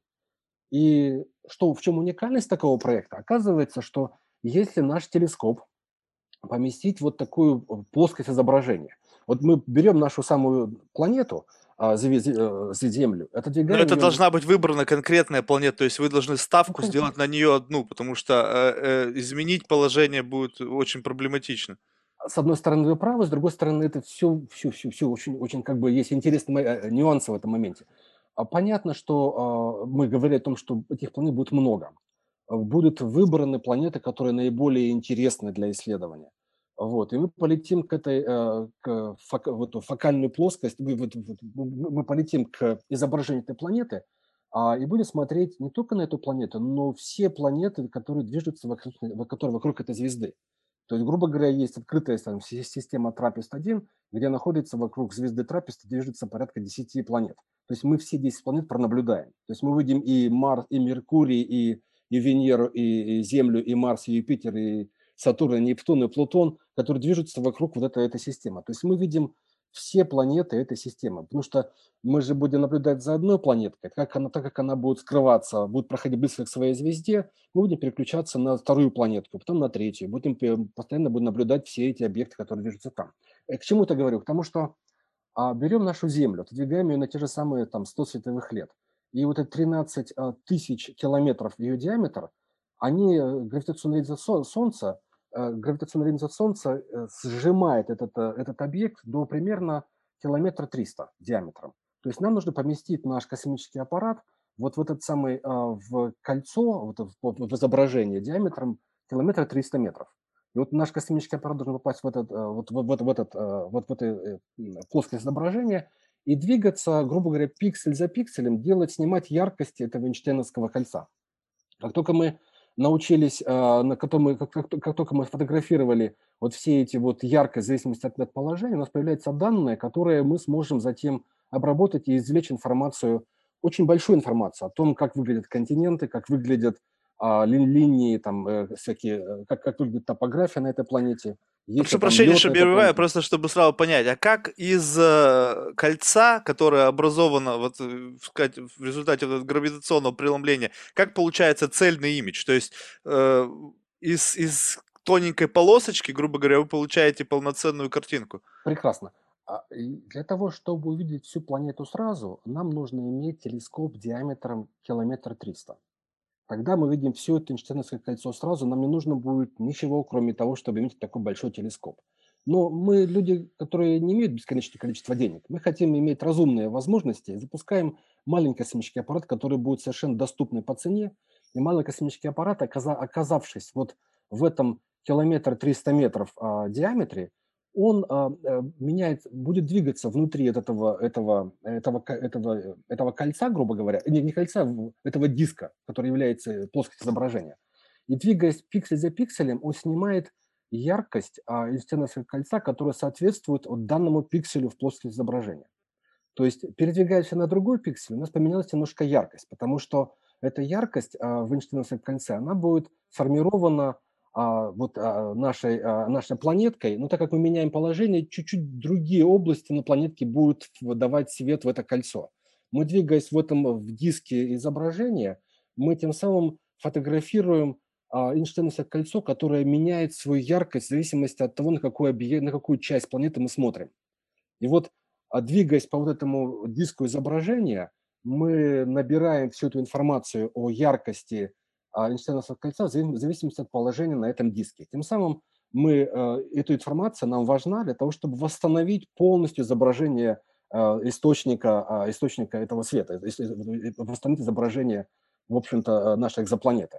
Тем самым мы имеем возможность корректировать все несовершенства гравитационной линзы Солнца, потому что у нее есть аберрации, различные эффекты, которые, может быть, нежелательные – но в компьютерном а, процессе, а, то есть когда мы начинаем анализи- э, данные уже анализировать, мы прекрасно восстанавливаем изображение с высокой точностью. То есть мы это показали, что это реально делается, и нужно запустить космический аппарат, который смог бы, грубо говоря, а, собрать данные о том, как меняется яркость в кольце. Э, мы находим, давайте предположим вот что. Мы с вами сидим в кинотеатре. Вот, сзади у нас есть проектор, который проецирует фильм а, на экран в кинотеатре. А если бы не было экрана, мы бы ничего не видели. нам нужен экран, белый экран желательно, чтобы он отражал свет. И когда свет отражается, мы уже в глаза к нам приходит все изображение, которое находится на большом экране. Так вот, представьте себе вот что, что вот вместо вот этого проектора является наше Солнце, стоит вот за нашей спиной. И если мы смотрим в пространство, где формируется а, вот и изображение нашей экзопланеты, мы, мы же ничего не видим, нам нужен большой экран. Вот если мы поместим, ну, не знаю, полуторакилометровый белый экран вот в этом, а, вот в этом месте пространства, тогда мы сразу увидим всю планету сразу.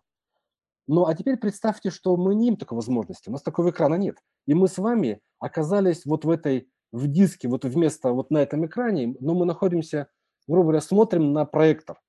Вот мы находимся в... Вот и, видим, самом... и видим только очень маленькие фрагменты. Конечно, видим маленькие фрагменты.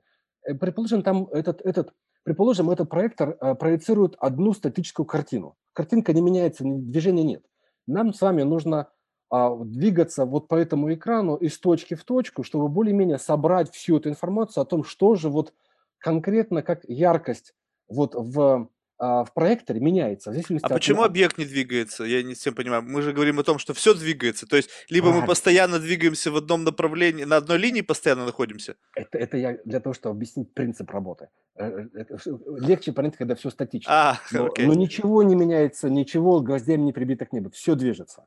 А, чтобы понять по концепцию, грубо говоря, если мы предположим, что все статично, ничего не меняется, даже, даже не меняется, грубо говоря, в проекторе одна и та же картинка показывается, тогда мы с вами, двигаясь по вот этому экрану и смотря обратно на проектор, мы видим, что яркость немножко меняется в зависимости от того, где мы находимся, mm-hmm. вот на этом экране, да?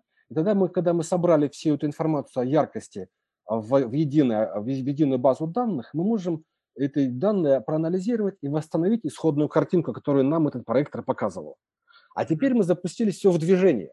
Ситуация, конечно же, меняется, потому что нам нужно иметь, видимо, уже не один космический аппарат, а несколько, чтобы они двигались в это плоское изображение и быстрее формировали, собственно говоря, всю картинку, чтобы мы смогли увидеть, как меняется, как меняется картинка в этом проекторе. Ведь все движется, ведь звезда, вот вокруг которой движется планета, она по отношению к Солнцу движется, потому что все в галактике нашей движется. Затем сама эта планета движется по орбите вокруг звезды. И наше Солнце, как мы уже говорили, оно тоже, оно оно, оно тоже движется вокруг центра масс Солнечной системы. Поэтому, создавая космическую экспедицию, мы должны все это учесть. То есть что мы делаем? Мы запускаем космический аппарат для того, чтобы он смог основные, вот самые предсказуемые движения – это вот движение звезды вокруг э, по отношению к Солнцу, движение Солнца по отношению к центру масс, мы должны нашей э, созданием вот, космической экспедиции, архитектуры экспедиции, мы должны все это сразу скомпенсировать. Нам это удается. Нам удается это сделать так, что мы, запуская наши космические аппараты в плоскость изображения, мы уже основные движения, которые, которые мы знаем, они, они есть, мы их хорошо измерили, мы уже полностью компенсировали траекторию движения космического аппарата. Мы, мы знаем, куда запускать нашу, наш космический аппарат, где изображение будет проецироваться, где будет тот самый экран, э, там, условный, mm-hmm. где, будет, где будет изображение э, спроецировано. Дальше остается что? Дальше остается не скомпенсированное движение, орбитальное движение нашей планетки по отношению к своей звезде. И вот тут у нас на борту есть двигательные установки, которые позволяют нам скомпенсировать такое движение. Самое интересное вот что. А, получается ведь а, большое расстояние. Нам нужно лететь на расстояние порядка ну, больше 550 расстояния от Земли до, э, э, до, до Солнца.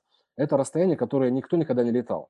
Если мы используем стандартные химические двигатели, которые как бы созданы сейчас э, в космической промышленности, они очень разработаны технологии, они используются везде, нам с помощью подобных двигателей лететь очень долго, потому что самая большая скорость, которую они смогут развить при различных модификациях, различных траекториях, сформированных для достижения большей скорости – они могут достигнуть скорость условно 10-12 а, астрономических единиц в год. Самая большая, самая большая скорость, которая достигнута сейчас, она это была достигнута аппаратами новыми горизонтами, которые летели со скоростью 3 единицы в год. То есть рекорд мы начинаем 3 единицы в год. А то, что можно сделать с двигателями химическими, они могут лететь, ну, самое большое, там, 10, может быть, 16 единиц в год. Но это будет огромный массивный проект, который нужно будет выполнять на протяжении длительного времени. То есть А это как хотим минимум 40-50 лет лететь только до этой точки, когда... дольше еще, дольше, это получается 70-80. А, грубо говоря, мы с вами А, говорим, что мы живем 100 лет, да, то есть наше, наше время жизни 100 лет, да, то есть мы выучились, мы очень умные, поступили в университет, запустили, заступили на работу, пришли заниматься, нам 20 лет, да, и вот всю жизнь ждать, это долго. Хочется, чтобы проект был реализован условно за время жизни ученого, или за время жизни инженера. Поэтому ограничение, психологические, психологические ограничения возникают сразу. Поэтому мы поняли, что нужно посмотреть, а что же у нас еще есть с точки зрения двигательных установок, какие есть. Смотрели на ядерные двигательные установки, на, на, те- на а, ра- различные а, ядерного расщепления, на, на различные э, там, э, а, установки, которые уже созданы, которые работают. И стало понятно, что ничего достойного на данный этап, на данном этапе нет, что могло бы сформировать разумный подход к достижению высоких скоростей, кроме одного элемента. Один элемент– это солнечный парус.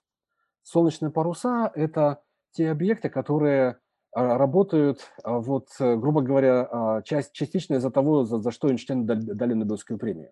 Идея в том, что когда свет попадает а, а, на очень тонкую там, фольгу, на, на поверхность, то свет передает свою, свою энергию этой поверхности.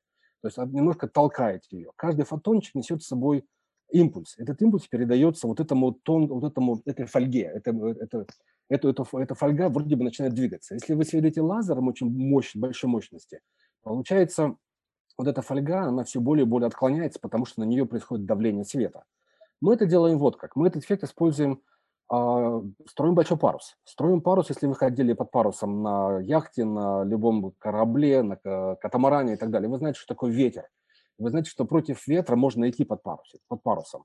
То есть вы меняете гал, вы ходите галсами, вы двигаете, вы меняете ориентацию э, своего паруса, и тем самым э, у вас возникает маневренность вашего корабля. Первые корабли, которые создавали, они не имели возможности, скажем, менять, а, менять паруса. Они были в парусах греков, они были такие фиксированные, статичные паруса, они не могли меняться. Современные паруса, они можно построить различные системы парусов. Эти паруса позволяют вам двигаться против ветра. В данной ситуации чем это нам нужно?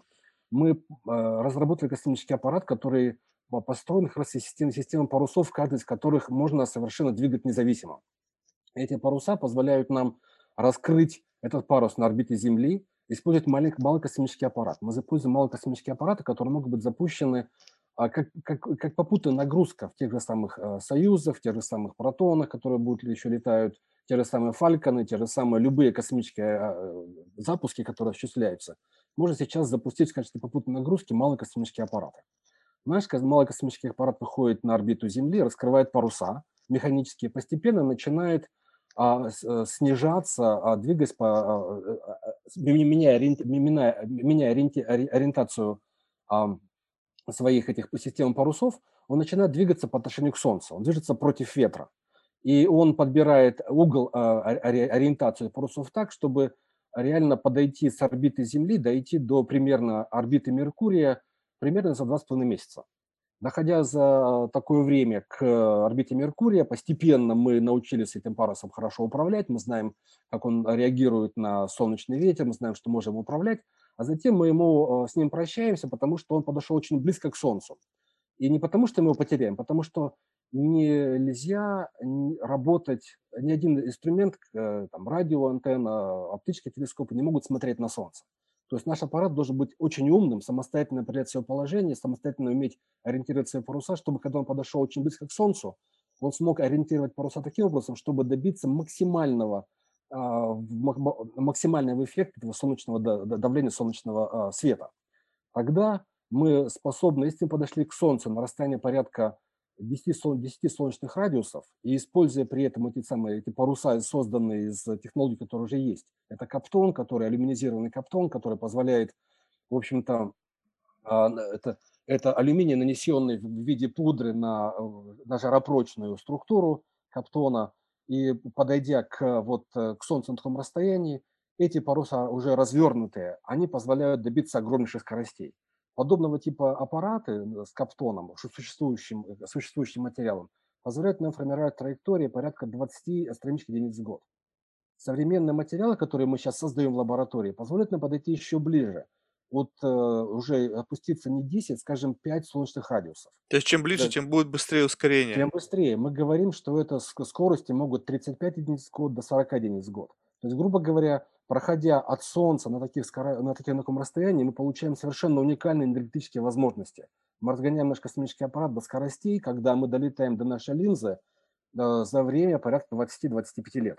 Это уже не 80 лет, когда уже вполне реально 25 лет, вполне разумный срок. К сожалению, все равно долго, но мы стараемся не переходить э, э, как бы ам, ограничения. Мы не хотим, чтобы наш аппарат сгорел, что что-то оплавилось. Мы должны находиться на разумном расстоянии, должна быть правильная, правильная термоизоляция, должны правильно закинуть его в нужный регион. То есть у нас должны системы работать, у нас всегда есть, как говорится, а, запас прочности у аппарата. Мы должны это обеспечить, чтобы аппарат достиг точно правильной границы. Мы знаем, как у нас температура увеличивается благодаря э, расстоянию до Солнца, знаем, как, какие возникают динамические нагрузки на этот аппарат, мы знаем, какие у него требуются бортовые системы, чтобы смотреть очень точно на звезды, ориентироваться по звездам, когда он не имеет контакта с Землей.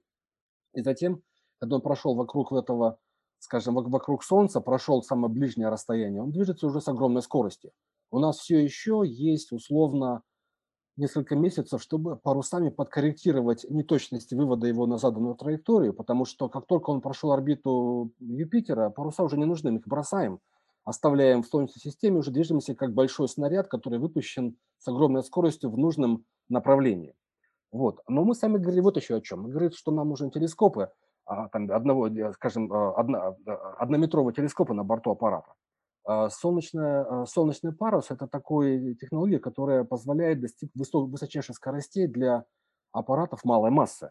То есть у нас есть главный параметр – это отношение площади поверхности этого паруса к массе аппарата.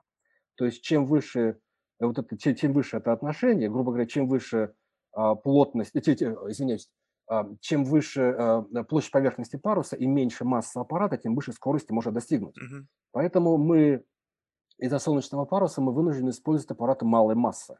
А чем меньше масса, значит, меньше полезная нагрузка на борту аппарата. Стало бы запустить метровый телескоп, используя солнечный парус, сложно. Мы используем другой тип технологии. Это технологии сборки во время движения. То есть сейчас уже отработано большое количество э, там, э, элементов сборки больших структур в космосе роботами. Когда роботы выводятся на орбиту вокруг Земли или близко к Луне, формируют уже телескопы или другого типа инструменты с большим диаметром. То есть мы говорим о создании 10-метровых телескопов, 15-метровых. Кстати говоря, после запуска телескопа Джеймса Веба, который 6,5 метров в диаметре, уже э, мы не думаем о создании телескопов а, таких, которые можно было запустить одной машиной, одно, од, одним ракетносителем. То есть нужно же запускать либо многие ракетносители и собирать телескопы на орбите вокруг Земли или на орбите вокруг Луны. То есть мы уже говорим о сборке крупных конструкций в космосе. Уже бессмысленно создавать телескоп, укладывать его в качестве оригами, складывающим плотная, там, компактная, компактная укладка, и затем его там, раскрывать его в космосе. Уже об этом говорить бессмысленно, потому что это сложно, много механики точно, и как много механики, это меньше надежная система. Поэтому уже переходит, э, тенденция идет к тому, что мы собираем большие структуры в космосе, запуская их на разных носителях они, стык, они стыкуются, собираются, либо будут использовать а, роботы для этой цели, либо будет человек использоваться для того, чтобы э, доводить эти элементы конструкции до совершенства. Но это, как говорится, чтобы если мы хотим создать э, большие конструкции в космосе, мы уходим к тому, что строить, скажем, орбитальные комплексы вокруг Земли, там города или гостиницы, к которым приходим, это будет создаваться многими запусками больших конструкций, создавать, запускать это будут либо роботы собирать, либо будут собирать, как МКС собирали астронавты. Но когда мы говорим про инструменты, нам нужно собирать это, в общем-то, скорее всего, будут собирать роботы. Мы говорим немножко о другой ситуации. Нам не нужны такие большие конструкции, нам нужна конструкция гораздо меньшего размера. Это нужна конструкция метрового размера. Поэтому мы будем собирать это все на больших скоростях во время движения. Предположим, мы запускаем не один малый аппарат, а запускаем несколько аппаратов, на которых будут модульные части а, нашей конструкции созданы, запущены. Мы отрабатываем системы а, вывода этих конструкций на заданную траекторию, проходим около Солнца, а мы уже движемся с большой скоростью. При этом а, парусами мы все еще можем управлять из как бы корректировать, э, в общем-то, компенсировать скорость между аппаратами. Можем их свести достаточно близко друг к другу, Затем эти паруса, когда мы выровняли скорости по отношению друг к другу, мы их сбросаем, забрасываем. Двигательные установки позволяют нам подойти друг, друг другу между аппаратами, состыковаться. Затем механика на борту разворачивает телескопы, формирует их, они уже, будучи разогнаны, разогнаны до большой скорости, движутся с большой скоростью, и уже на борту мы собираем большой телескоп. То есть такой технологии они не представляют сложности вообще сейчас никакой, потому что это уже сейчас уже опробовано. Наш, наш нюанс в том, что мы хотим это делать э, уже будучи разогнанным до большой скорости. То есть вот такой нюанс. Для этого в нашем проекте мы сейчас создаем так называемую техно, э, техно, мы создаем экспедицию, которая продемонстрирует именно эту технологию. То есть в ближайшие полтора года а, будучи профинансирован со стороны НАСА, мы, мы создаем как раз ту самую экспедицию, которая продемонстрирует, во-первых, а, вот создание такого космического аппарата с различными парусами, который формирует очень большую скорость движения по Солнечной системе. А затем следующая э, экспедиция позволит нам показать возможности стыковки таких аппаратов и формирования более сложной конструкции инструмента на борту, который движется на большой скорости уже. Зачем это нужно? А нам нужно это для того, чтобы хотя бы исследовать нашу Солнечную систему чаще, потому что ведь долететь до того же Юпитера, Сатурна, Плутона, последний раз мы летали к Юпитеру 25 лет назад. К Сатурну летали условно 10 лет назад. И это всего лишь раз. То есть летали у нас, были экспедиции пролетные, там, э, те же пионеры и Voyager пролетали, но новые горизонты, э, получается вот как, новые горизонты создавались э, на протяжении 16 лет. То есть было несколько заявок успешных и неуспешных. Когда экспедиция была профинансирована НАСА, и началось создание уже железа и формирование, собственно, со самого этого а, проекта, а строительство ушло порядка 10 лет, то есть со самого аппарата. Аппарат оказался на стартовом столе спустя, условно, 10 лет после начала финансирования этого проекта. Его разогнали до огромной скорости, эта машина летела долетела до Юпитера за год. Это было это рекорд скорости. Затем он двигался еще дальше, по-моему, заняло около 7 лет долететь до, до Плутона. Сама научная часть экспедиции заняла 16 часов. Потому что работал на борту, на, на борту работала камера, которая а, с, сделала фотографии Плутона на большом, а, сначала большом расстоянии, затем момент прохождения около Плутона – сняла уникальные фотографии и Плутон, и Шарон, его главного спутника, еще двух спутников. Уникальное изображение. Но это было сделано, сама экспедиция, научная часть была всего 16 часов, а создание проекта более там, 15 лет заняло. То есть, видимо, что-то не так. Значит, что-то мы не так делаем. С нашими технологиями, о которых мы говорим, можем такого типа проекта решать не за 15 лет, а условно там за 5-6 лет. Потому что если мы движемся со скоростью условно 20 единиц в год, то мы долетаем до того же Плутона за два года. То есть это совершенно другого типа масштабность экспедиции, частота посещения даже нашей планеты Солнечной системы, исследования тех же самых, того же самого э, Европы, это спутник э, Юпитера Энцелада, или э, вот, то есть там, где есть возможная жизнь, там ведь в Европе огромная толща льда, где есть подледный океан, где мы вполне возможно увидим наличие сложных, сложных биологических там, жи, жизней, там, возможно, будет а, э, микробы или бактерии. Или когда мы говорим про энсилад, где у него гейзерами выталкивает а, воду из, из, из, из ледяного, ледяного покрова. То есть тем самым мы, пролетая вокруг этих самых вот, через эти гейзеры, наш космический аппарат может сделать первичное исследование о структуре, химической структуре этих гейзеров, что есть там органика или нет. И потом уже строить уже более мощную экспедицию, когда мы взяли таким способом, сделали первичные пионерские исследования. То есть наш, наш подход позволяет провести, ну, мягко говоря, революцию в исследовании Солнечной системы, не говоря уже про а, нашу линзу, о которой мы пока говорили, да? А вот а, сто, мне просто так, ради просто фантазии, сколько себестоимость одного снимка экзопланеты будет? Вы говорите... Вот именно из, из, исходя, исходя из вашего проекта, то есть я понимаю, что должно быть запущена целая серия спутников, э, космических кораблей, чтобы... Давайте это... посчитаем. Давайте посчитаем. То есть идея тут вот в чем, что а если э, цена проекта будет стоить многие миллиарды долларов, это, как говорится, нечего начинать, потому что можно ставить это все на, на столе а, там, у ученых, инженеров, и как бы было интересное исследование, написаны статьи и все.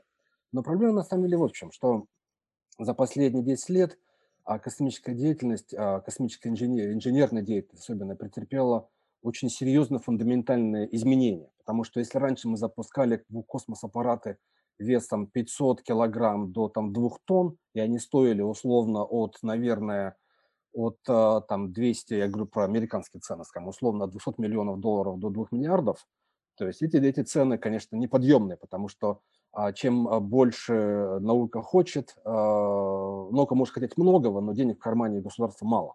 Поэтому остается всегда сталкиваться с ситуацией, что можно хотеть многого, но реально, как говорится, есть ограниченные бюджеты. Поэтому а появление малых космических аппаратов произвело большую, серьезную революцию в космосе, в космических исследованиях, потому что та же самая наука, а, которую делали теми же самыми Voyager и пионерами и теми же горизонтами, можно упаковать ее в гораздо меньшую размеры космического аппарата. Когда мы говорим про а, кубсаты, это вот те самые космические аппараты, которые были созданы условно 15 лет назад и произвели реально фурор в, в космических исследованиях. Это космический аппарат размером 10 на 10 на 10 э, сантиметров э, с весом около 1 килограмма. Вначале это были э, аппараты, которые позволили проводить чисто академические исследования, которые студенты в университетах могли потом гордиться, что они создали космический аппарат, который выкинули в космос на контрракетноситель или, или оттолкнули от МКС. Этот аппарат выжил длительное время, передавал несколько, некоторые сигналы, и постепенно, как говорится, ну вот, э, вот он потом сошел с орбиты и сгорел в атмосфере. Это были уникальные возможности для того, чтобы научить молодых инженеров или ученых а, поверить в того, что они могут что-то делать. Время, время идет вперед. Мы научились делать не 10-сантиметровые аппараты, а мы сейчас делаем аппараты, которые уже, скажем, а, примерно 26 таких единиц, 24 таких единицы, скажем, 6. А, что такое U? Это U – это unit – это будет один юнит 10 на 10 на 10 сантиметров. Мы научились делать 24 Ю. Оказалось, что в такие вот такого типа малые аппараты космические, которые весят условно от 50 до 70 килограмм, можно упаковать огромное количество науки. То есть вот шести, э, то есть аппараты, которые были размером всего 6 этих самых единиц, долетели до Марса. Эти аппараты находятся, те, те же самые Марко-1 и Марко-2 были созданы не за многие миллионы, милли, сотни миллионов лет, э, э, долларов. Они были созданы Первая, цена первого аппарата была 9 миллионов долларов, второй аппарат стоил 2 миллиона долларов. За 11 миллионов долларов два аппарата были запущены вместе с аппаратом InSight, который сел благополучно на поверхность Марса. А два эти, эти, два эти сопутствующих аппарата, они в момент посадки этого InSight на а, северный полюс Марса, они передавали видео и радио э, информацию на Землю. То есть, грубо говоря, запустили аппарата, два этих малых аппарата, два этих кубсата за цену 13 миллионов долларов – они передали уникальную информацию в момент входа в атмосферу, в момент посадки, в момент касания, раскрытия парашютов, посадки раскрытия, пар... грубо говоря, вся, вся, вся цепочка посадки была передана на Землю. И цена, пардон, совершенно другая. Теперь, когда мы говорим о создании аппаратов, условно, 24 этих, это были 6 Ю, да? То есть это было условно сделано, что там 3 года назад. Сейчас мы говорим про аппараты, там 24 этих юнит, их цена, мы хот... я могу, могу пойти сейчас купить аппарат, его цена будет уже 24 этих юнита, да, его цена будет 3,5 миллиона долларов. 3,5. 3,5. То есть, подчеркиваю, цена таких э, э, аппаратов становится, ну, не то, что можно взять оторвать, грубо говоря, берем листочек, оторвали и выкинули, да, все равно это дорого, это деньги большие, но это позволяет, на самом деле, э, начинать мечтать о том, что исследование даже нашей Солнечной системы может проводиться совершенно за совершенно другие деньги. Нет необходимости тратить сотни миллионов долларов, когда технологии, которые мы смогли вот наши айфоны упаковать, камеры высокого разрешения, сигналы, передача сигналов, которые передаются со спутника, геолокация наши айфоны, различные, а, э, различные э, там, системы обеспечения, батареи, которые есть.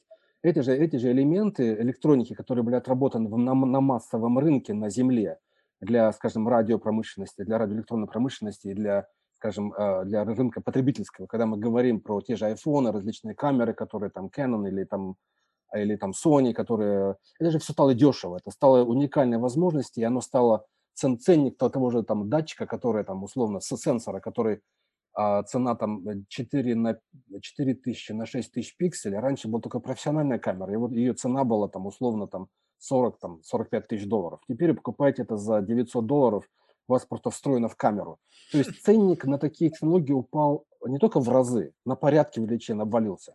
Это, это же уникальная ситуация. Можем говорить о вещах, которые сейчас технология, которая э, уже реализована в космосе, которая на подходе, она позволяет задумываться о использовании космического пространства, исследований совершенно, на совершенно других скоростях и на совершенно других деньгах.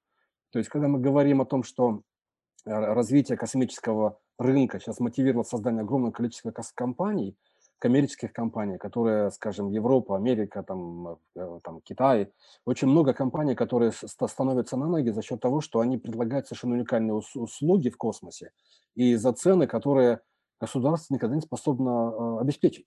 То есть сейчас НАСА переходит, в частности, на, на, э, на, на модель, когда НАСА заказывает услуги у частных космических компаний. Скажем, недалек тот день, когда услуги по связи вокруг Марса будут выполнять частная компания. Я даже такую компанию знаю. Не в тот день, когда космические аппараты будут а, запущены, скажем, к тому же, а, а, там, к той же самой Европе, спутнику э, Юпитера за частные деньги, она будет просто покупать данные. То есть, видимо, уже перешли же к модели закупки данных геолокации у частных, у частных компаний. Так вот, в космосе, в исследованиях космоса и в дальних, в дальних полетах та же бизнес-модель тоже работает. Так вот, это длинный как бы ответ на, на, на ваш вопрос, который показывает на то, что в ближайшее время а, ценники на подобные космические экспедиции, они резко а, изменятся.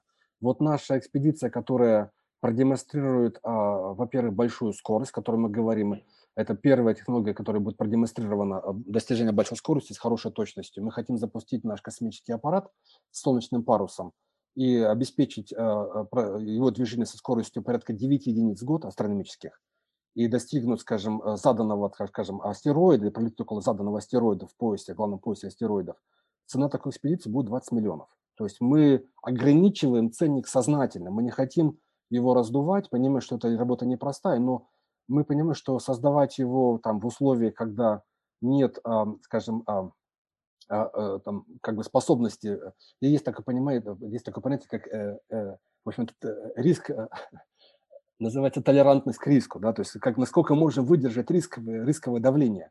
Так вот, когда вы работаете с государственной компанией, рисковое давление очень высокое, они не могут рисковать, они боятся потерять клиентуру, боятся, как бы вот, боятся, ну, то есть у них очень, очень высокие требования к надежности системы. Когда вы говорите с малыми компаниями, они могут рисковать, они это легче делаются. Они как бы создава, создавая новое, они улучшают сразу. Когда вы говорите про Falcon или про Теслы, когда эти либо, либо uh, SpaceX, либо, либо Tesla, они uh, в меньшей степени Tesla, SpaceX, они, как говорится, у них есть лозунг «test as you go».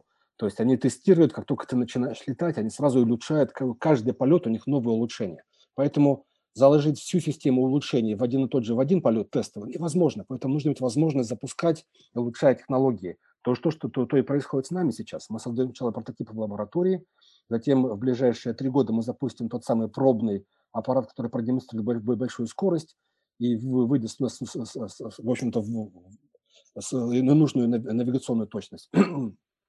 При этом, получается, э, это формирует цену на первый аппарат. Мы говорим, что запуск подобных аппаратов, естественно, никто ничего подобного не производил. Они не будут дешевыми. То есть наш аппарат, мы ожидаем, что наш аппарат будет на уровне ну, 35 миллионов за, за аппарат. У него будет полная система навигации, оптическая связь, он будет иметь возможность двигаться с большой скоростью, у него будет большая система автономии на, на борту, потому что нужны а, радиационно стойкие там, процессоры на борту, должна быть нормальная компьютерная система, должна быть нормальное программное обеспечение. То есть такого типа аппараты будут очень автономны, потому что а э, связь с таким аппаратом, который будет лететь в сторону гравитационной линзы, а, вот э, один а, свет проходит в один, в, общем-то, а, от Земли до этого аппарата порядка четырех с половиной дней. То есть это большое расстояние. Если, будет, если свет э, будет, будет отходить обратно, грубо говоря, по обоим путям прохождения, мы говорим более недели. То есть это большое расстояние. Поэтому управлять а, таким аппаратом в режиме реального времени нереально. Наш аппарат должен быть умным сам, он должен сам определять системы там, прохождения какие-то аномалии, возникающие на борту, должен понимать, где он движется, должен понимать, что для того, чтобы обеспечить заданную точность, он должен подкорректировать некоторые там параметры своего движения. Поэтому должны быть э, требования к мозгам на борту, к надежности технологий на борту, которые выдержат длительное время пребывания в космосе, а затем, а, в общем-то, требования к движению внутри этой плоскости изображения – Ценник на такую экспедицию мы надеемся получить на уровне нескольких сотен миллионов. То есть э, один проход. То есть мы ожидаем, что, конечно, общая цена может быть э, на, на уровне гораздо ниже миллиарда долларов, что на самом деле само по себе это уже революционно, потому что мы запускаем не один аппарат, а цепочку аппаратов, которая позволяет нам обеспечить связь. Ведь когда мы находимся на таком большом расстоянии, оптическая связь все-таки ослабевает. Нам нужно построить систему, в общем-то, передаточных станций. Когда один аппарат уходит вперед, за ним на подходе идет другой аппарат с расстояния порядка, то есть между ними расстояние порядка, там может быть 40 астрономических единиц. Вот связь должна обеспечиться сегментами этих 40 единиц между аппаратами. Тогда мы имеем возможность построить надежную связь от самого дальнего аппарата, который находится на переднем краю как бы, исследований, до Земли, и это будет, опять же, сделано исходя из а, разумности всей цены. Часть нашего теперешнего проекта, одной из частей, через, а, наверное, через год мы должны будем, в общем-то, а, объявить ценник этого аппарата. То есть мы должны впервые, ведь когда мы до последнего времени многие космические экспедиции разрабатывались, исходя из единого как бы системы ограничений. Должны быть такого типа а, там инструменты на борту, должны быть такие э, желаемая наука, должна быть произведена, должна быть такого типа экспедиция. А всегда оценники на эту экспедицию всегда, грубо говоря, вежливо замалчивали. А мы говорим, нет, давайте оценники мы молчать не будем, мы должны посчитать цену, аппарата, цену всей экспедиции от момента создания пробного аппарата, моментом в общем-то, за окончание получения последнего бита данных, которые мы с него получим. Это означает, нужно создание аппарата, понимая, что технологии будут улучшаться. Если мы запускаем цепочку аппаратов, каждый год можно упаковывать технологии нового поколения в эти аппараты. Поэтому можно запускать немножко быстрее или немножко медленнее. То есть в этой ситуации у нас в руках целая цепочка эволюционного развития технологий. Мы должны понимать, что у нас будут работать люди, мы должны понять, что они должны получать какие-то зарплату. Нужны все элементы создание, управление космическим комплексом, который мы создаем, нужно все учесть в цене. Поэтому проект будет, естественно, цена будет посчитана, и, в общем-то, ожидаемые цены будут, э, в, в эту цену будет э, заложено ожидание, как, как цена будет на рынке меняется, за, за, в общем, будет меняться за, за ближайшие годы-два. Потому что мы ожидаем, что технологии для нашего проекта должны быть готовы к 30 году. То есть как только мы к 30 году мы заморозим создание новых технологий, и вот на этот момент мы должны э, быть четко понимать, что а, во что эта экспедиция должна обойтись. Предполагаем, что создание этой экспедиции будет заниматься не одно государство, это могут быть нек- некоторые игроки, национальные игроки или частные игроки, которые со своими, со своими интересами приходят вот в такой проект, потому что это, это технологии новые, это новое интересное управление таким комплексом. Ну и самое главное, мы сейчас создаем так называемое частно-государственное партнерство – для чего мы создаем? Потому что мы понимаем, что такого типа проект, который имеет э, достаточно трансформационное влияние на развитие нашей цивилизации на Земле. Представляете, мы говорим, что вот есть экзопланета, на которой есть жизнь, и эти жизни в настоящее время, ну, как планета, планета населена интеллектуальными существами. То есть это на самом деле достаточно серьезный такой точка поворота для всей нашей цивилизации. Поэтому мы ожидаем, что вот такое частно-государственное партнерство, где будут участвовать игроки национальные и коммерческие, приведет к тому, что такого типа проект или проекты могут быть созданы. И потом мы же не говорим, что задача ведь какая, что мы же э, понимаем, что цена этого проекта даже на уровне сотен миллионов долларов, она высокая. Мы хотим, чтобы если мы найдем другого типа э, интересные объекты, чтобы цена нас не останавливала чтобы мы могли такого типа объекта, такого типа космический аппарат запустить к новым объектам. Потому что, как вы сказали, действительно, выйдя на оптическую ось вот к заданной, а, к заданной а, цели, к заданной, скажем, к заданной экзопланете, поменять оптическую ось и высмотреть на другую экзопланету будет сложно, потому что мы пока ограничены нашими солнечными парусами. В будущем, когда мы сможем создать уже ядерные двигательные установки, когда у нас изменение траектории орбиты космического аппарата будет нам стоить ни, ничто, грубо говоря, мы тогда сможем задумываться о том, чтобы построить как бы, обсерватории, которые могли бы перенацеливаться, на, смотреть на другие объекты. На данном этапе развития наших технологий и общества пока то, что мы делаем, будет связано именно с солнечными парусами на данном этапе и с возможностью смотреть ну, на конкретно заданную планетную систему. Потребуются другие типа а, решения, э, как бы архитектурные решения, будем смотреть немножко иначе. И вот мы сейчас с вами говорим в самом как бы начале этого нашего э, проекта. Если мы поговорим условно через там полтора года, я вам скажу, на, что мы вышли, потому что э, мы, э, проект меняется очень быстро, у нас большая заинтересованность со стороны многих э, промышленных предприятий в Америке, в Европе, академические организации участвуют, различные. Мы финансируем со стороны НАСА, получили деньги на развитие нашего проекта. на разработку прототипа технического задания этого всего проекта, на, разработку технического задания этих первичных экспедиций, которые проверят технологии. И работа только набирает обороты. Поэтому мы рассчитываем, что на данном этапе мы как бы мы, мы уже не одиноки. Но чем больше коллег участвует в этой деятельности, тем будет быстрее проект реализован, и тем больше интереса, мы, больше интересных данных мы сможем а, получить и поделиться человечеством, со всем человечеством совершенно новыми открытиями. Вау, ну я просто думаю, что сейчас те, кто это слушает, э, а наша аудитория, люди состоятельные, должны обратить на это внимание, потому что то, что здесь происходит, это просто феноменально.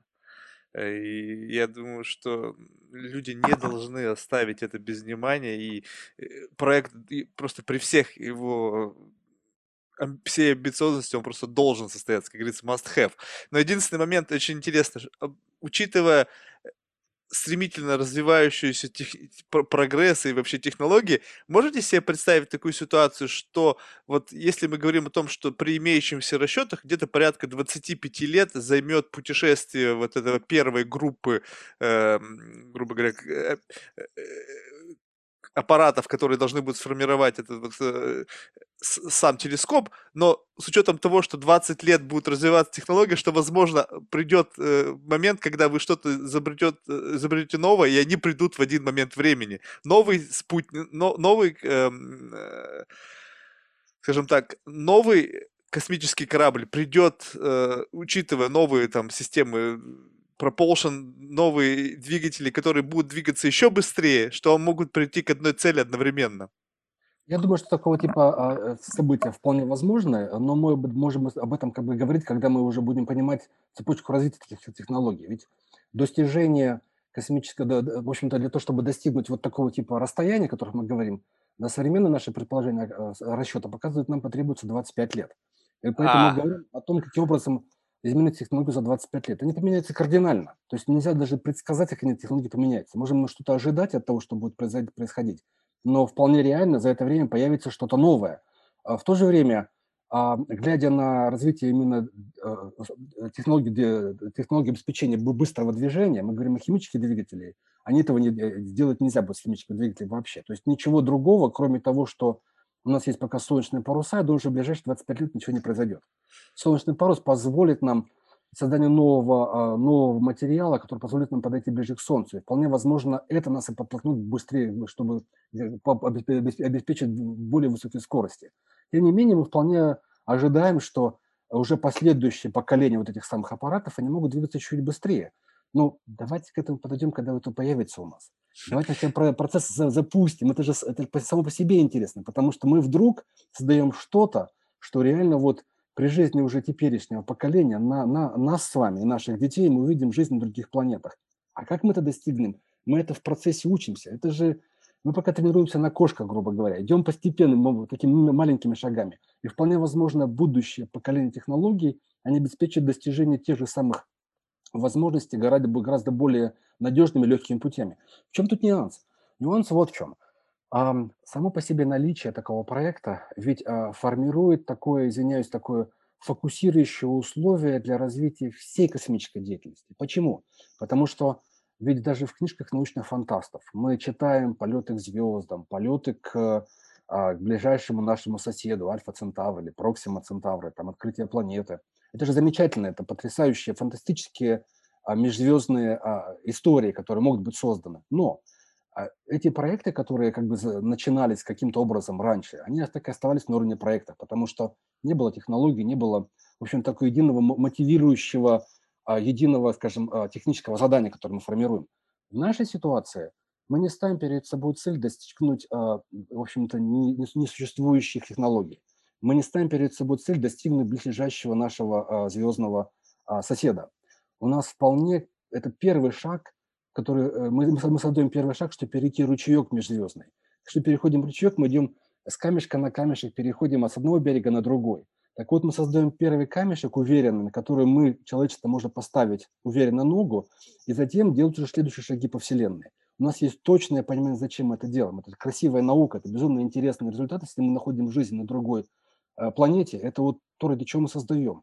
Но ради этого мы, в общем-то, подтягиваем всю цепочку космических технологий, которые позволят нам создать те же самые, э, как проекты, которые позволят нам обеспечить быстрейшее понимание, как работает наша Солнечная система. А, мы говорили сами о этих межзвездных а, пришельцах, когда астероиды или кометы. Это же потрясающие научные данные, когда мы сможем с помощью нашей же, нашего подхода, использования быстро летающих космических аппаратов на солнечных парусах, можем долететь до этих э, межзвездных пришельцев и сделать фотографии, или, может быть, грубо говоря, ударить по поверхности, а другой аппарат, летящий следом, сделает спектроскопические исследования вот этих камней или поверхности этого, этого, этого объекта. И даже мы получаем тем самым данные о том, как устроены звезды в этой в нашей галактике. Это же создаем технологии, которые открывают совершенно новые возможности для познавания, кто мы в этом, в этом мире. Так вот, это главная задача этого, главная, очень, очень высокая важность нашего проекта, помимо даже того, что мы найдем на самом деле возможности посмотреть на экзопланеты, это ведь мы формируем мотивацию для того, чтобы вся космическая промышленность трансформировалась в разумное время. Мы ставим разумные задачи, когда можно сделать, как это можно сделать, подталкиваем, мотивируем развитие технологий. Мы устраиваем линеечки э, развития технологий, так называемые дорожные карты развития технологий. Мы встраиваемся сами, встраиваем как бы свои понимания, какого типа должны быть усилия в разных федеральных агентствах развития вот подобных технологий. Тем самым мы начинаем как-то влиять на всю экосистему космической деятельности. Вот благодаря тому, что есть заинтересованность у многих наших коллег и у людей, а, там, слушающих, читающих про наш проект, что а вдруг мы в ближайшее время действительно сможем это сделать? Появляется возможность не мечтать, а делать. Вот в чем разница. А у вас какой-то фонд сформирован? То есть как пати- пати- все партиципанты объединяются? Ну, то есть э, вы сказали, что есть интерес со стороны разных э, там агентств, есть ученые, есть э, частный сектор. Как они все объединяются в рамках этого проекта? На данном этапе наше финансирование идет э, строго через э, Федеральное агентство, Федеральное космическое агентство. Это вот на НАСА, на Национальное агентство по авиации и. На нас НАСА финансирует наш проект. Но мы сейчас в, процессе создания того, того самой организации, которая будет частно-государственное партнерство, которое будет позволять нам а, привлекать средства для развития и как-то объединять усилия со, со совместные. Поэтому структура такая создается, потому что это та организация, которая должна быть вне, а, вне в общем-то, как говорится, смена администрации, которая а, происходит в результате политической деятельности, чтобы она могла существовать длительное время. То есть нужно ведь создавать те самые условия, когда проект формируется а, без учета политической конъюнктуры. Мы должны формировать, э, э, мы смотрим на будущее, мы должны создавать те самые проекты, возможности, которые могут, э, могут быть построены с участием партнеров из разных стран, из разных организаций. И тем самым вот эти вот документы по созданию, сейчас в процессе формирования, ближайшие шаги в начале 2021 года – это именно формирование такой структуры, которая позволила бы многим партнерам интегрироваться в качестве сначала наблюдателя, если им нравятся, нравятся наши цели и наши задачи, затем, может быть, как-то участника – и нет необходимости, скажем, на данном этапе именно там, там жертвовать деньгами. Нет, давайте создавать, складывать вместе усилия, заниматься исследованием и постепенно создавая какие-то части технологии, исходя вот из общего понимания. Тем самым вот такой общий мощный импульс повлияет на развитие, в общем-то, глобальных космических исследований и глобальной космической промышленности. Поэтому наша задача немножко больше, чем, скажем, а вот первые шаги, робкие шаги по созданию тех, технологий, демонстрирующих, э, в общем-то, возможности экспедиции, а именно создание организации, которая будет а, формировать вот те самые исследования в космосе на ближайшие десятилетия. Тогда мы обязательно должны с вами будем еще раз это обсудить, как минимум два раза. Тогда, когда у вас уже будет готовая организация, мы можем обсудить детали, том, рассказать более подробно о том, как э, и кто может э, принять участие, и как, каковы будут э, ну, возможные интересы для сторон. И в следующий раз тогда, когда этот проект уже будет запущен, и вы можете поделиться своими впечатлениями. Вот, а в завершении, знаете, я я, наверное, всех достал уже этим, но у меня, наверное, не будет лучшей возможности, поскольку вы специалист как раз по propulsion system. Я э, и наверняка изучали ситуацию с этим с Нью-Йорк э, Таймс, с этими всеми тиктаками, которые там летают. Вот каково ваше мнение относительно вот этих всех видео и понимание вообще, как устроено propulsion и вот э, эти все видео, э, которые опубликовал Пентагон? Что вы по этому поводу думаете? Я думаю, что если бы были какие-то аномальные явления, связанными, а, с технологией, которые у нас пока недоступны для нас, для человечества, мы бы это всё видели. Что я хочу сказать? То, что, ам, Ну, вы видели, да, эти видео? Ну да, то есть это явления, которые связаны с прело преломлением света, с различными, а, там, а, эффектами, которые, можно интерпретировать в рамках разумной физики, в рамках разумных процессов. Ничего похожего, там, скажем, если были это были внеземные технологии какие-то, вот, то есть, э, наличие пришельцев мы бы обнаружили давно. Система слежения за ближним космоса во всех странах и участвующих в космических техно в космической деятельности очень сильна. Поэтому, а, вот, э, есть огромное количество людей, которым интересно наблюдать и там обсуждать, а, вещи, связанные там с созданием технологий, которые выходят за рамки физики. Я к таковым не принадлежу. То есть вот на данном этапе физические процессы и понимание, как работает Вселенная, Солнечная система, приводит к тому, что то, что мы знаем, это доступно общественности, и все аномальные явления, там, связанные, э, с возможным посещением нашей планеты и так далее, ну, это остается пока на уровне, скажем, вот в рамках, э, дебатов определенной группы, э, заинтересованных людей. Вот. Для меня это такая тематика, она вне вне любой разумной, как бы, технологической деятельности, которую я вижу вокруг себя. Окей. В завершении последний вопрос. Спрашиваем у всех: кого бы вы могли рекомендовать нам в качестве гостя для одного из наших будущих подкастов? Это, ну, пок пока мы говорим исключительно о русскоязычных, э, персоналиях. Если вы хотите поговорить о, а, ранней Вселенной и вот понять, как тёмная материя, тёмная энергия, в общем, космологические вещи, есть человек по имени Александр Кусенко. Саша Кусенко- профессор в университете UCLA, потрясающий человек, который занимается именно вот пониманием, а что же происходит с нашей Вселенной. То есть Саша, наверно, а, как бы вот, э, один из самых, э, интерес интересных людей, которые связаны, соб собственно, с пониманием фундаментальной физики и каким образом, как бы, фундаментальная физика, а, в настоящее время, а, а, позволяет нам объяснить, а где же мы живем, что же что же за Вселенная, в которой мы живем. А еще один интересный человек, думаю, что Миша Шапошников. Э, Миша работает в университете Лозанны, и, Миша, он расскажет нам, а что же ожидать в физике микромира. Закончилась ли стандартная модель с ра с с завершением работы, скажем, этого, э, э, коллайдера в, в ЦЕРНе. И есть ли, как бы, что же что же скрывается? Есть ли новая физика или вот мы уже всё знаем? То есть, грубо говоря, всё ли мы знаем в физике и что нужно, чтобы быть уверенным в том, что вот мы узнали всю физику или всё-таки что-то еще скрыто?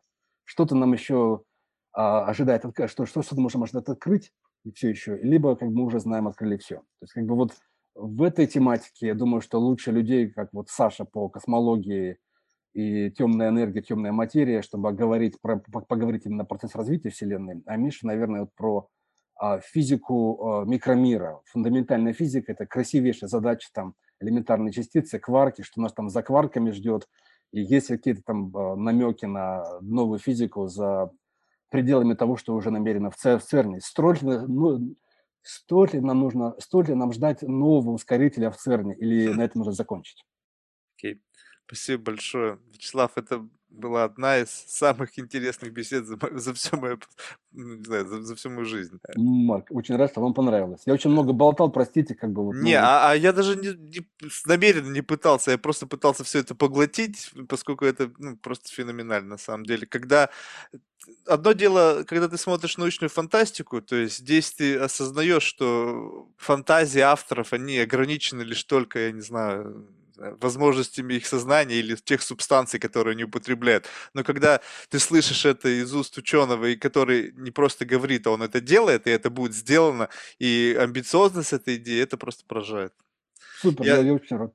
я желаю вам всевозможных успехов. Я обязательно думаю, что мы должны будем поговорить еще не 1 раз. Так что до будущих встреч. Марк, спасибо спасибо огромнейшее. Было очень интересно поговорить об об об этой всей тематике, которая действительно рождается именно прямо сейчас, создается именно прямо сейчас. Поэтому давайте давайте не терять, э, контакт, будем общаться и продолжать говорить, собственно, об этом об этих процессах. Вот. И, наверно, еще мо еще такой момент очень важный, что, Мы уже начали создавать это наше частно-государственное партнерство, уже были встречи первые с потенциальными игроками в сентябре, в октябре, несмотря на глобальную пандемию. Так что мы не говорим, а уже делаем многие вещи. Поэтому А в этом смысле все это а движется. а а есть, э, ну, то есть вы мне потом скиньте, пожалуйста, ссылки, которые могут, э, люди, слушатели могут заходить и смотреть за развитием проекта. То есть что-то что-то, что интересно, что они могли бы как бы почитать. То есть я это помещу в описании, так что все, кто будет интересно узнать более какие-то такие детали, которые, может быть, в силу ограниченности времени мы не успели обсудить, они будут доступны по ссылкам. Хорошо, обязательно сделаю. Марк, Всё, всего окей. хорошего, до свидания. Всего всё супер. доброго. До свидания, до До свидания. свидания, пока.